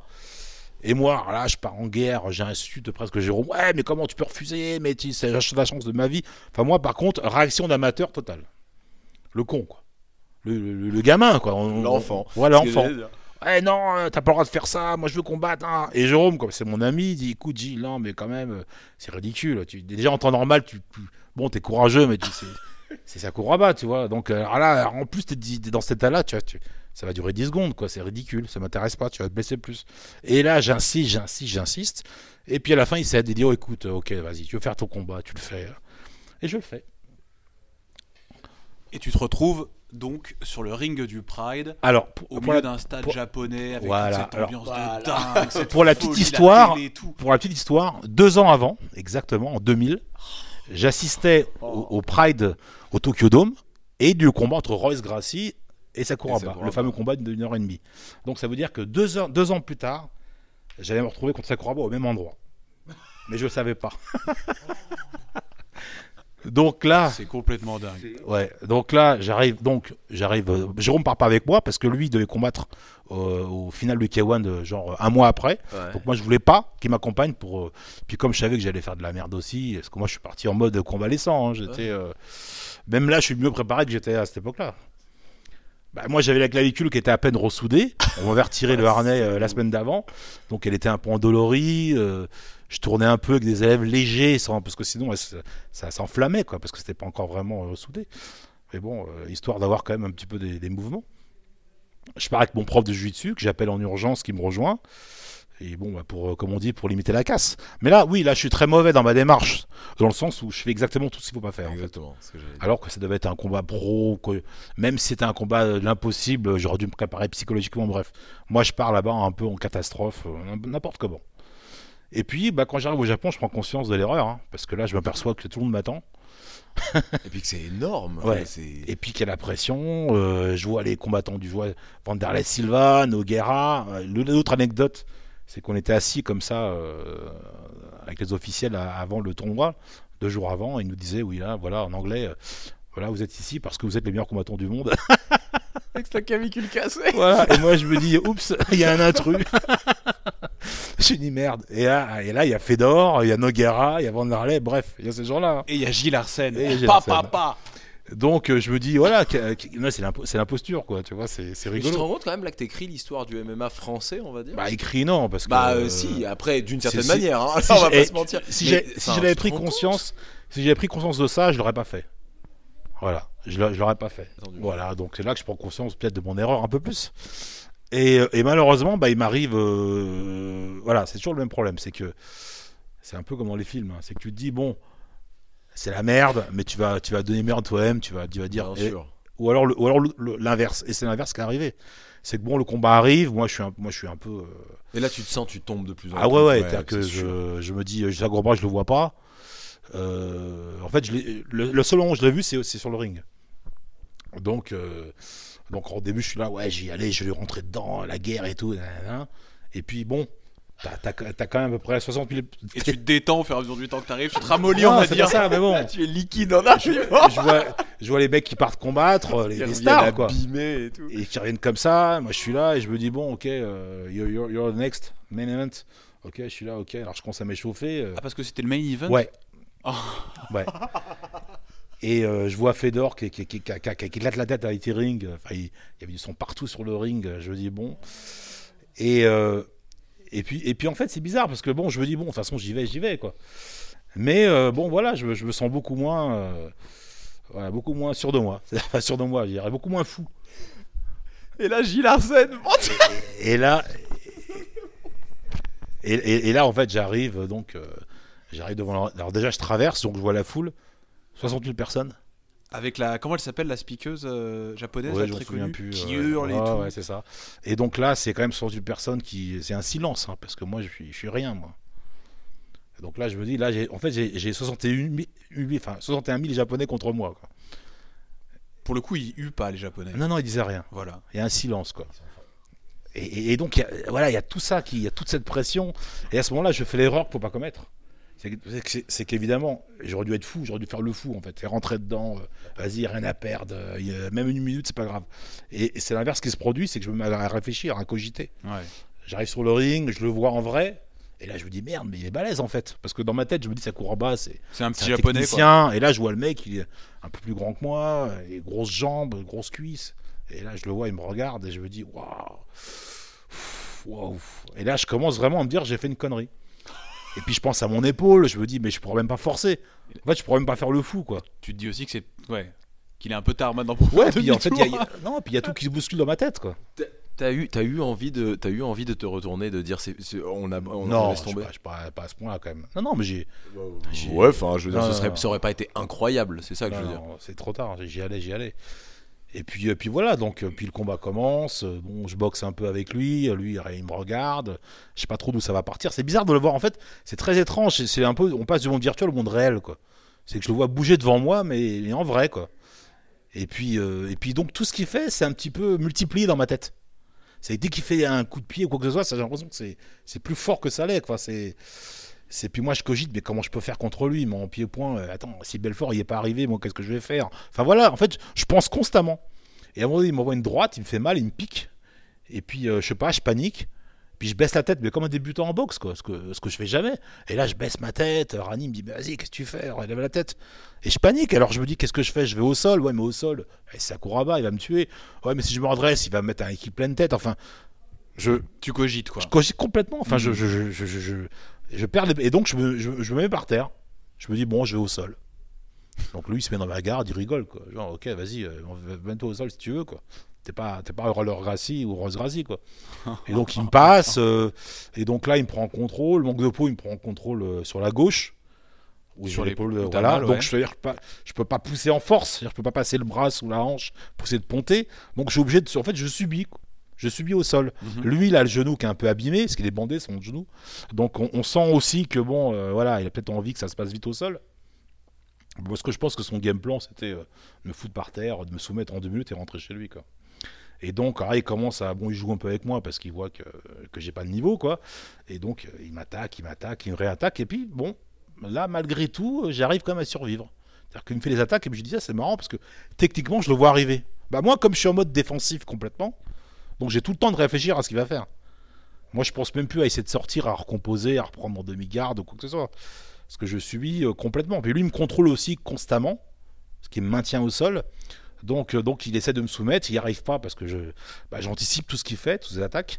Il m'a essayé de me, me, feinter en kimura, une clé de nuque après, euh, en, en baseball choke, etc. Donc j'arrive toujours à anticiper ce qu'il fait. Et lui, il commence un peu à s'énerver parce que bon, au début, il il met des tartes dans la gueule pour amuser un peu la galerie, tu vois. Mais euh, au- au- la fin du, du premier round, bon, on se relève, moi je, suis- je suis content. J'ai fait de la merde, hein, mais je me dis bon, bah, je suis quand même là, quoi. Il y avait deux rounds à l'époque, c'était 10 Ah et non, 5. c'est C'était ça 10, 5, 5. D'accord. Donc là, j'ai passé 10 minutes au sol, Ok. À prendre des claques. ouais, ouais, de Sakuraba au Japon. Voilà. Mhm. Le deuxième round commence, Radim dit vas-y maintenant, arrête tes conneries, redresse la tête, boxe-le. En plus, euh, j'ai une bonne gauche, dis vas-y, euh, surprends-le avec ta gauche. Il essaie de lui couper la route, mais moi, en fait, j'y crois pas quoi, ce que je fais. Je, me dis mais non, c'est Sakuraba, c'est Sakuraba, je pourrais pas le surprendre. Je, je tape pas aussi fort que Belfort. Enfin voilà, constamment dans ma tête, je faisais l'inverse de ce qu'il fallait penser. Quoi. Je, je me descendais, je le regardais euh, comme un fan, comme un fan. Et, euh, et puis le combat recommence. Je fais la même chose que le, le premier round. euh, je sais plus ce que je fais, je panique, je tombe par terre. Lui il recommence, il me reprend en contrôle. Enfin c'est le même, même, même combat, même, même round. Là il s'énerve par contre. C'est-à-dire que là il essaie de me. Comme il voit qu'il n'arrive pas à me soumettre, il commence à s'exciter. Donc il commence à mettre. Là c'est plus des claques qu'il me met, c'est des coups de poing. Donc là, une avalanche de coups de poing. Moi, par contre, dans ma tête, je me dis bon, ok, je suis nul, mais je taperai pas là-dessus. Il faudra qu'il mette KO, quoi. Donc, euh, même quand il me frappe, je rends un coup histoire de lui montrer que je suis toujours vivant, quoi. Donc là, et en plus, son coin commence à s'impatienter en disant vas-y, ça coup, euh, c'est bon, on a compris, quoi. Parce que le problème, il est là aussi. C'est que autant moi, je fais un mauvais combat, autant lui, il fait pas un bon combat non plus. Voilà, c'est Mhm. bon. euh, donc on lui dit vas-y, soumets-le, il est nul, quoi. Mais il fait pas non plus ce qu'il veut, quoi. Donc moi, toujours pareil, je défends, je défends, euh, je, je mise tout sur la défense. J'arrive à récupérer une fois ou deux en demi-garde. Bon, mais bon, c'est Sakuraba, donc il arrive à me repasser la demi-garde, à me reprendre encore en contrôle. Et troisième round, donc deuxième round passe. Troisième round, je suis toujours là, je suis content. Je me dis, quand même, quoi. Et là, mais là, par contre, il me fait mal, c'est-à-dire qu'il m'envoie une droite dans l'œil. Et euh, il me fait vraiment mal à l'œil. Enfin, je me dis, ça y est, il m'a pété un truc. Donc je tombe au sol, je t'ai sonné. Et puis là, en fait, je craque un peu psychologiquement. C'est-à-dire qu'il me passe, je me laisse un peu passer. hein. Il me prend clé de bras, euh, mais là, je suis déjà plus là. Ouais. Je me dis, ouais, c'est bon. Hein, J'ai assez ramassé, hein. je me dis j'ai assez ramassé. Je me fais soumettre, enfin il me fait une clé de bras, bon je le dis, hein, je tape même avant la clé. Enfin je suis, je suis, je suis dans, ma tête, je suis, euh, je suis plus là quoi. Donc lui, bon, il me dit ok c'est bien, enfin c'est bien, je pense pas que, je crois, je crois pas qu'il peut, penser ça, mais bon. Et Mais il est poli, quoi. il est poli. Et puis euh, bon, euh, et puis après il a été moins après par contre. hein. Et là Jérôme a défendu quand même. Parce qu'après il a dit ouais vraiment le français il était nul. Bon, c'est vrai que j'étais nul. Parce que le problème c'est que ce combat-là, quand tu le prends de, de l'extérieur, tu te dis bon c'est deux combattants pro. Bon bah tu vois Arsène, tu te dis mais c'est une honte, ce mec il est nul. C'est- vrai. Mais après quand tu dis bah en fait euh, voilà mais bon c'est un français, le mec il a un combat au compteur, que j'avais un combat quand même. Donc euh, bon, j'étais blessé, puis il y a l'appréhension, il y a la pression, donc ouais, tu dis puis pas, pas ton équipe avec toi. bah, euh, tu dis ok bon il a été nul c'est vrai mais enfin voilà il y a Mais tu l'as fait. T'es le Français qui a combattu. euh, alors, alors le problème c'est que toute ma vie ce sera ce sera est-ce que j'aurais dû le faire ou pas le faire? C'est ça le problème Et tu te poses encore la question, vraiment? Bien sûr tu, tu te dis que t'es pas sûr C'est marrant, moi, t'as beau raconter l'histoire comme ça, bon, effectivement, ça vaut ce que ça vaut. Moi, je, je dis, t'aurais regretté toute ta vie de pas l'avoir fait. Enfin, même si c'était pas, c'était une ça défaite. aussi mais j'aurais tellement parce que bon à, à Bercy ça avait été tellement une surprise j'étais heureux puis là un an plus tard euh, c'est euh, ça, ça y est je suis le mec qui a pris une branlée euh, Ouais, mais t'es dans la cour des grands, là, t'étais dans le. Ouais, Alors qu'à la base, c'était même pas ton truc, Ouais, mais toi, tu t'en fichais. Ouais, mais je crois pas qu'il faut voir ça comme ça. Un combat, ça reste un combat, que ce soit euh, au fond de sa cave ou, ou- l'UFC. Il faut être bon. ou- Voilà, t'es bon, t'es pas bon. C'est ça être pro. Il y a encore des mecs dans la rue qui me disent Ah, je me souviens de toi. Mais j'a- j'assume. Parce que c'est ça être un combattant pro. C'est quand tu quand tu t'exposes, quand t'es payé pour ça. Quand t'es bon, alors tout le monde te dit t'es un héros, t'en profites là. Mais quand t'as été nul, bah il faut, comme on dit, il faut manger son pain noir. Pour le coup, t'assumes, hein, ça c'est clair, on peut Ah pas bah, dire là. depuis depuis 15 ans quoi. Bon et puis malheureusement, bon bah les choses sont mal faites dans le sens où je devais recombattre juste après pour faire oublier tout ça. Jérôme a essayé de me sauver en nous expliquant que j'étais blessé, qu'en fait j'étais pas du tout préparé, euh, parce qu'à un moment donné Sakuraba il m'a chambré en disant ouais on verra. Puis Jérôme a répondu en disant mais tu sais euh, Sakuraba, le mec que je t'ai envoyé il avait une calcul pété, il avait un combat au compteur. Alors euh, dis donc tu sais moi euh, et ton combat- et son combat il a duré 10 minutes. Pose-toi les bonnes questions quoi. Hum, c'est clair. Ouais, tu vois ce que je veux dire Ouais. Ok, il a été nul. Tu vois, c'est comme si combat un mec en jiu-jitsu, ceinture blanche. Voilà, tu luttes avec lui, tu le domines. Tu le passes 50 fois, mais bon, tu t'arrives pas à le soumettre. Tu pourras dire il est pas bon, mais tu pourras pas dire il a été complètement nul. Parce que sinon, euh, Ouais, si indéniablement. tu galères à le soumettre, c'est qu'il y a quand même un problème. Carrément. C'est pas qu'il est, il est pas si mauvais que ça. Donc euh, voilà, c'est passé. C'est qu'il y a un J'ai- truc, ouais. J'ai pas été, j'ai pas été bon. J'ai pas, euh, voilà, j'ai, donné une mauvaise image. Bon, et c'était trop tard. Et c'est là que j'ai, regretté parce que je me suis dit voilà, voilà le monde professionnel. Voilà, voilà ce que c'est le monde professionnel. Et puis j'ai pas été pro. T'as recombattu en MMA après? Alors le problème c'est que non, puisque après comme moi j'étais né de Jérôme, donc euh, j'attendais qu'il me retrouve un combat. C'est lui, le- c'était lui le boss du team. hein. Ouais. Donc euh, il a- essayé. Je pense qu'évidemment ce que j'ai fait ça a pas aidé euh, faire recombattre. En plus le Pride ils sont séparés du K1. Le K1 a créé le Heroes. Donc là je devais combattre au Heroes deux fois. Manque de peau deux fois ça a pas abouti parce que ça a mal été managé etc. Bon. Voilà, hein, c'est ch- ch- chacun devant, devant ses responsabilités. Euh, moi, j'étais un peu en dépression parce que bah, suite à ça, les gens ils pensent pas à ce détail, mais bon, suite à la branlée que j'ai pris, euh, moi toute la toute l'année, tous les jours, toutes les nuits, euh, j'y pensais quoi. Ah ouais, si, enfin, nous, moi, moi j'imagine très bien pour le coup. Et donc euh, donc voilà, donc c'est ouais, j'ai fait une vraie dépression. Ouais, Et euh, donc et la, et la seule chose que j'avais à faire, c'était recombattre. bien sûr. Et donc je me suis réentraîné à mort. Et puis j'avais la haine parce que j'avais une haine. Justement, je voulais montrer à tout le monde que non, ce qu'ils avaient pas, ce qu'ils avaient vu, c'était pas moi quoi. Enfin, c'était moi, mais mais pas sérieux quoi, pas bon, pas voilà. Et, Et donc euh, t'as fait quoi? Tu t'es remis au jujitsu non, non, façon- non, même beaucoup, beaucoup MMA. Je m'entraînais beaucoup, Beaucoup avec MMA. Jérôme, parce qu'on était ensemble, quoi. D'accord. Moi, j'étais parti vivre là-bas, j'avais un appartement sur place, Au Japon etc. Non, non, Ah. où il habite à côté de chez lui. D'accord. Donc euh, voilà, on était, on était vraiment des potes inséparables, quoi. Donc on s'entraînait ensemble, etc., etc. Et, euh, et donc voilà, donc et malheureusement, bah, euh, deux fois ça n'a pas abouti. Donc moi deux fois j'ai refait une dépression parce que et puis à un moment donné j'ai abandonné, j'ai lâché, j'ai dit bon et, et puis le compteur il, tournait parce que j'étais pas non plus jeune jeune. T'avais quel âge à peu près? Bah, quand j'ai combattu au Pride j'avais euh, 30 ans- 31 ans. Ah oui. Oui, oui, c'est déjà Donc pas euh, jeune. ouais. les années passent, 32, 33, 34. Alors à l'époque, avoir 34 ans en MMA, euh, c'est encore différent de maintenant. Il n'y a pas beaucoup de. Je me fâche avec Jérôme parce que forcément tout ça, ça crée des, voilà, des tensions entre nous. Parce que moi, je lui en veux un peu de ne pas avoir bien managé mon ma carrière. En même temps, bon, euh, faut toujours en vouloir à quelqu'un, quoi. hein. Voilà. Ouais. Après, c'est de ma faute. Hein. C'était à moi aussi de, de me bouger le cul. Bon, bref, donc on s'est, on s'est séparés. Moi, j'ai, moi, j'ai continué. Je, je suis revenu vers le jiu-jitsu. Et puis, euh, et puis, bon, bah, j'ai recombattu en jiu-jitsu. Grâce à Dieu, ça s'est bien passé pour moi. Parce que j'ai réussi à faire une médaille euh, euh, au Mondial Master en ceinture noire Quelle année en 4 2006. D'accord. Donc c'est grâce à cette médaille, et c'était une des premières médailles françaises en master, en ceinture noire. Et donc pour, pour que les gens se rendent compte, sur le podium, il y avait Americano, il y avait Fabio Gurgel, enfin bref, voilà. Ouais. Le podium, il peut- quand tu vois le podium, t'as compris quoi. Ouais, ouais. Donc euh, donc c'était voilà, là c'était pas des, des, des tours gratuits que tu fais. hein. T'es pas là juste pour prendre Ah la ouais. photo, vous êtes trois, Ah c'est facile quoi. Et là c'était euh, les gros masters là. Donc euh, donc je suis content. Ok. Ah bon. Et euh, donc là, c'est vraiment ça qui m'a relancé, quoi. C'est cette médaille euh, au Master qui, qui a relancé Gilles Arsène. En fait, c'est le Jiu-Jitsu qui m'a relancé, c'est pas le MMA. Et donc depuis t'es prof de jujitsu ou tu t'es jamais arrêté en fait? Alors moi, le problème, c'est que bon, après, j'ai j'ai combattu. Bah, en fait, je combattais encore il y a 2-3 ans. Puis comme j'ai pas mal de soucis euh, vertébraux, dorsaux, euh, qui, qui, qui vraiment entraînent, et puis euh, donc là, je suis obligé d'arrêter. des- Les, je peux plus combattre à cause de ça. D'accord. J'ai été opéré du genou, mais c'est surtout les problèmes au dos que j'ai qui viennent récurrents, qui m'empêchent même de m'entraîner à fond comme je le faisais avant. T'as 47 ans, c'est ça que tu dis Ouais. Ça va. Donc, T'as euh, une, t'as une petite carrière sympathique Ouais, quand donc- même. mais sinon, je combattrais encore. hein. Si je pouvais, je combattrais encore. Ah ouais, vraiment Ouais. Putain, c'est beau ça. Mm. Ah, c'est beau. Et donc là aujourd'hui, prof au Maccabi où on est aujourd'hui. Oui, voilà, prof, une prof au Maccabi. euh, oui, euh, club que j'aime bien. euh, Franck Atia, mon ami, qui est le directeur, euh, qui a famille de karatéka. Et Patrick Atia, son père. Et euh, les Sarfati, Michael Sarfati, euh, qui est un peu mon petit frère aussi, qui donne des cours ici. quoi. Euh, son père, Daniel Sarfati. Donc voilà, des- des- euh, un club, voilà, ce- souci de karaté au départ, Shotokan.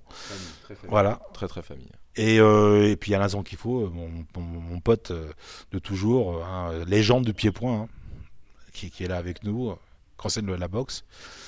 Et, et voilà, donc, alors à côté de ça, bon, bah, je, je commente l'UFC, pour ceux qui savent, au Luxembourg, avec mon ami, euh, mon compère Antoine Simon, journaliste, la Bible du MMA. C'est vrai. Bon, tu te marres bien à faire ça? Ouais, mais c'est génial. euh, Commentateur, c'est cool. hein. Ouais, c'est bien. C'est bien, puis on prend plaisir. Et puis bon, puis Antoine, je le connais depuis très longtemps, Antoine Simon.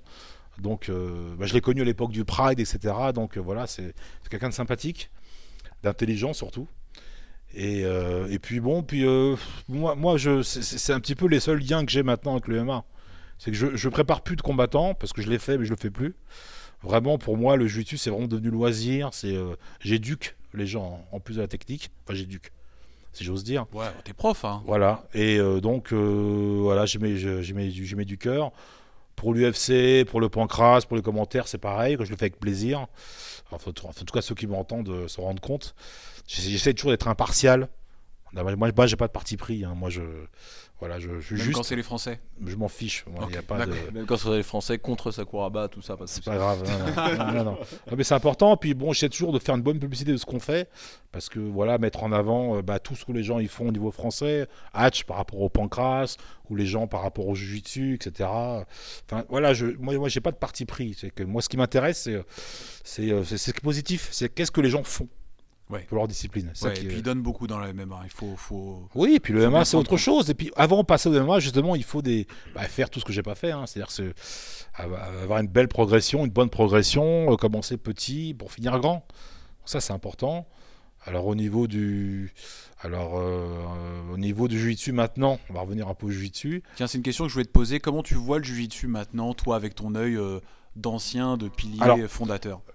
Le jiu-jitsu a bien évolué. Bon, maintenant, il y a plusieurs courants qui sont tous intéressants. hein. Il y a le jiu-jitsu, il y a le Newaza qui est plus proche de la FJDA, de la Fédération de Judo. Bon, c'est pas le jiu-jitsu brésilien euh, originel, donc euh, de certaine manière, euh, bon, on pourrait tiquer, mais moi, je voilà, c'est comme je dis à mes élèves, écoutez, prenez les licences, allez combattre. voilà, je, moi, je m'en fous de la politique et du reste. Ce qui compte, c'est la pratique, c'est l'entraînement, la pratique. Après, moi, les, moi, j'aime pas les cravates, donc moi, je prendrai parti pour personne. Hmm. Ce qui compte, c'est que s'il y a une structure qui propose des choses intéressantes, faites-le. C'est tout. Après, il y a FFL, pareil, qui fait des belles choses, hein, puisque je commente aussi certains de leurs événements. C'est sympa. Bon, voilà, c'est donc, c'est tout. Moi, ce qui m'intéresse, c'est vraiment les initiatives. C'est tout. Et puis, il y a la CFJB, présidée par mon ami euh, David Giorsetti. Donc, CFJB qui est rattaché à l'IBJF, qui est la Fédération internationale de jiu-jitsu brésilien. Donc là, euh, Carlos Gracie Junior. Donc, c'est vraiment ce qui, euh, c'est la grosse, grosse structure qui gère euh, le monde. Carrément. Voilà, donc la FCJB euh, rattachée à la FFST au niveau, au niveau fédéral. Donc la FCJB qui, bah, qui, qui a de plus en plus de clubs, hein, pratiquement 250 maintenant, et puis euh, qui grossit chaque année. Beaucoup, beaucoup, plus, beaucoup de licenciés. Il y a, il y a- il y a des choses à faire, il y a des choses à, à faire évoluer dans la vie fédérale, tout ça. Moi, je suis le premier à en parler avec David. hein. Donc euh, il y a beaucoup de gens qui ont critiqué. euh, bon, donc oui, les critiques sont bonnes. Il faut les écouter, les critiques. En fait, en tout cas, moi, je, ce que je fais, il faut, il faut faire évoluer les choses au niveau des compétitions, au niveau des prix, qu'est-ce que la, la, la- la- la confédération propose, etc. Donc c'est anormal, hein. les gens ils vont pas payer les licences pour rien, quoi, pour faire joli. Quoi. Bah ouais. Donc euh, voilà, moi moi, je- j'essaie d'être positif.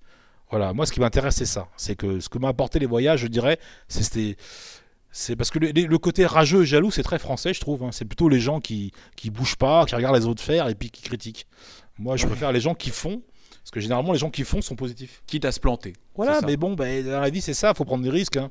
Des fois, on gagne, des fois, on perd. Bon, bah, c'est la vie. Moi, ma, ma On trempe. peut dire que toi, pour le coup, tu l'as fait. euh, Mais ça, on peut oui, dire que c'est vraiment bon, ton, euh, ton, ton modo. Parce que Exactement, euh, bon, j'ai- a régi ton, ta vie générale, ce combat-là. Enfin, c'est incroyable si on doit tout euh, Bah, bah, réduire à ça. ma- Peut-être que ma défaite au Pride m'a rendu moins con aussi, j'en sais rien psychologiquement, mais. c'est sûr. Mais je me, suis, je me suis remis en question tellement de fois, c'est tellement été difficile que maintenant, justement, par rapport à mes élèves, par rapport à l'évolution des choses, j'essaye de que tout le monde aille dans le même sens.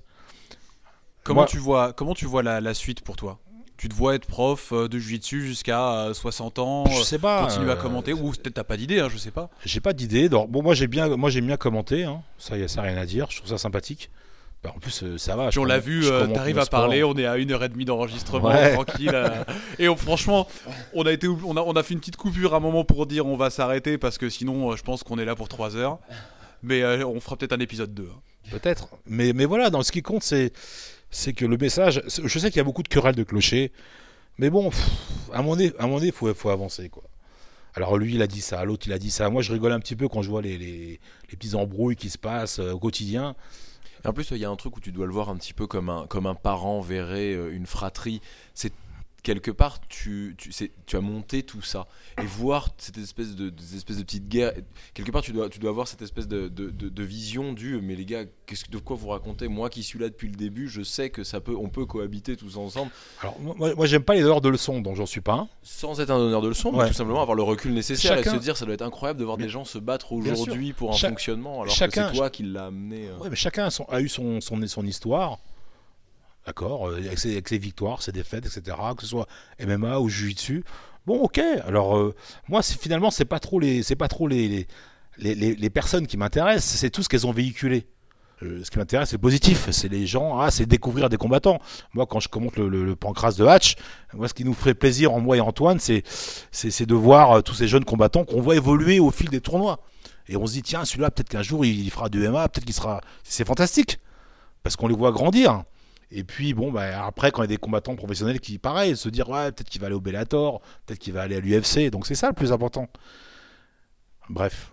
Et Justus, c'est pareil. Parce que moi, une grande fierté pour Justus, c'est de voir le niveau qu'il y a maintenant en France, qui est vraiment fort. C'est vraiment fort. Mais c'est incroyable. Moi, je, c'est pas comparable à. Au championnat d'Europe, hein, on l'a vu. bien le sûr. français, Mais on, enfin, on est là, quoi. C'est incroyable. En 10 ans, il y a eu vraiment une, une- Le niveau, il a doublé en 10 ans. Mais c'est fantastique. Et moi, je, je suis très fier de tous ces gens-là. Et ils savent que je, je- je le, je le- je le pense vraiment. C'est-à-dire que.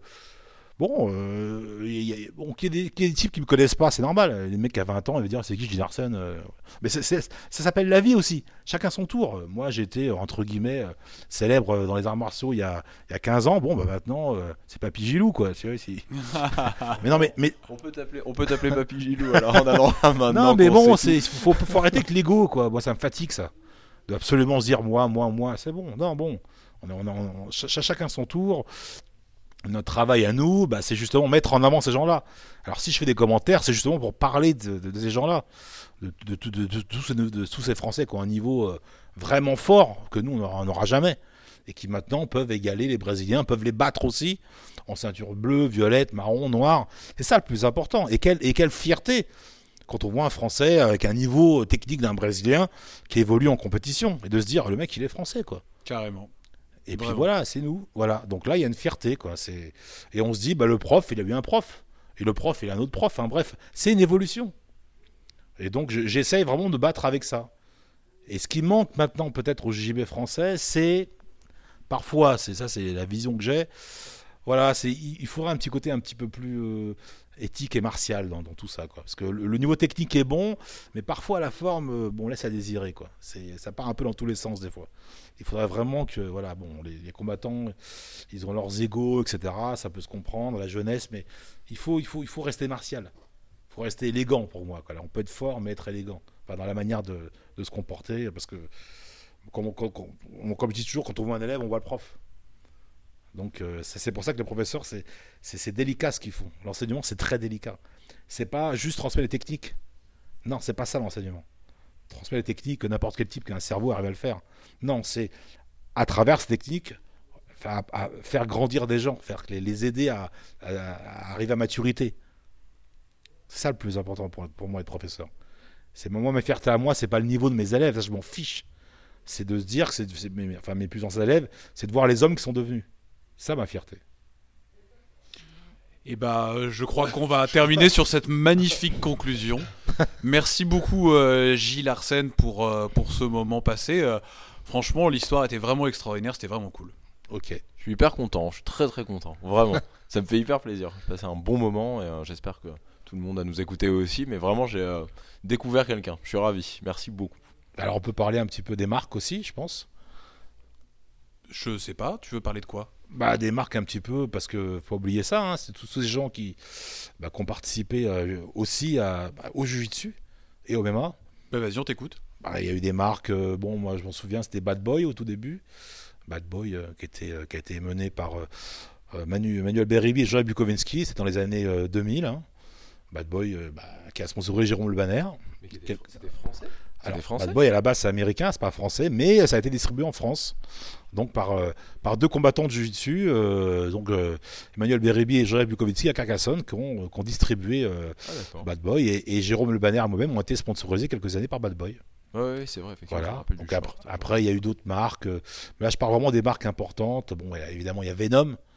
Venom, euh, Jean-François Bandet, Ah, Franck. Pour toi, ça fait partie de l'évolution d'un sport, le- les, les, Et mar- évi- les marques Évidemment que ça en fait partie. Ah, c'est très Ah, intéressant. Oui, parce non, que évidemment, pour nous, c'est Ba- c'est des Ba- trucs anecdotes. enfin, c'est Bad Boy, en- Bad Boy au, dé- au début, ça a été un peu les origines de, de- de- de l'arrivée du MMA. Bad Boy, c'est, euh, on s'en souvient, c'est les shorts de Victor Belfort. En jiu-jitsu, c'était les kimonos Walid Ismail. C'est ça, Bad Boy.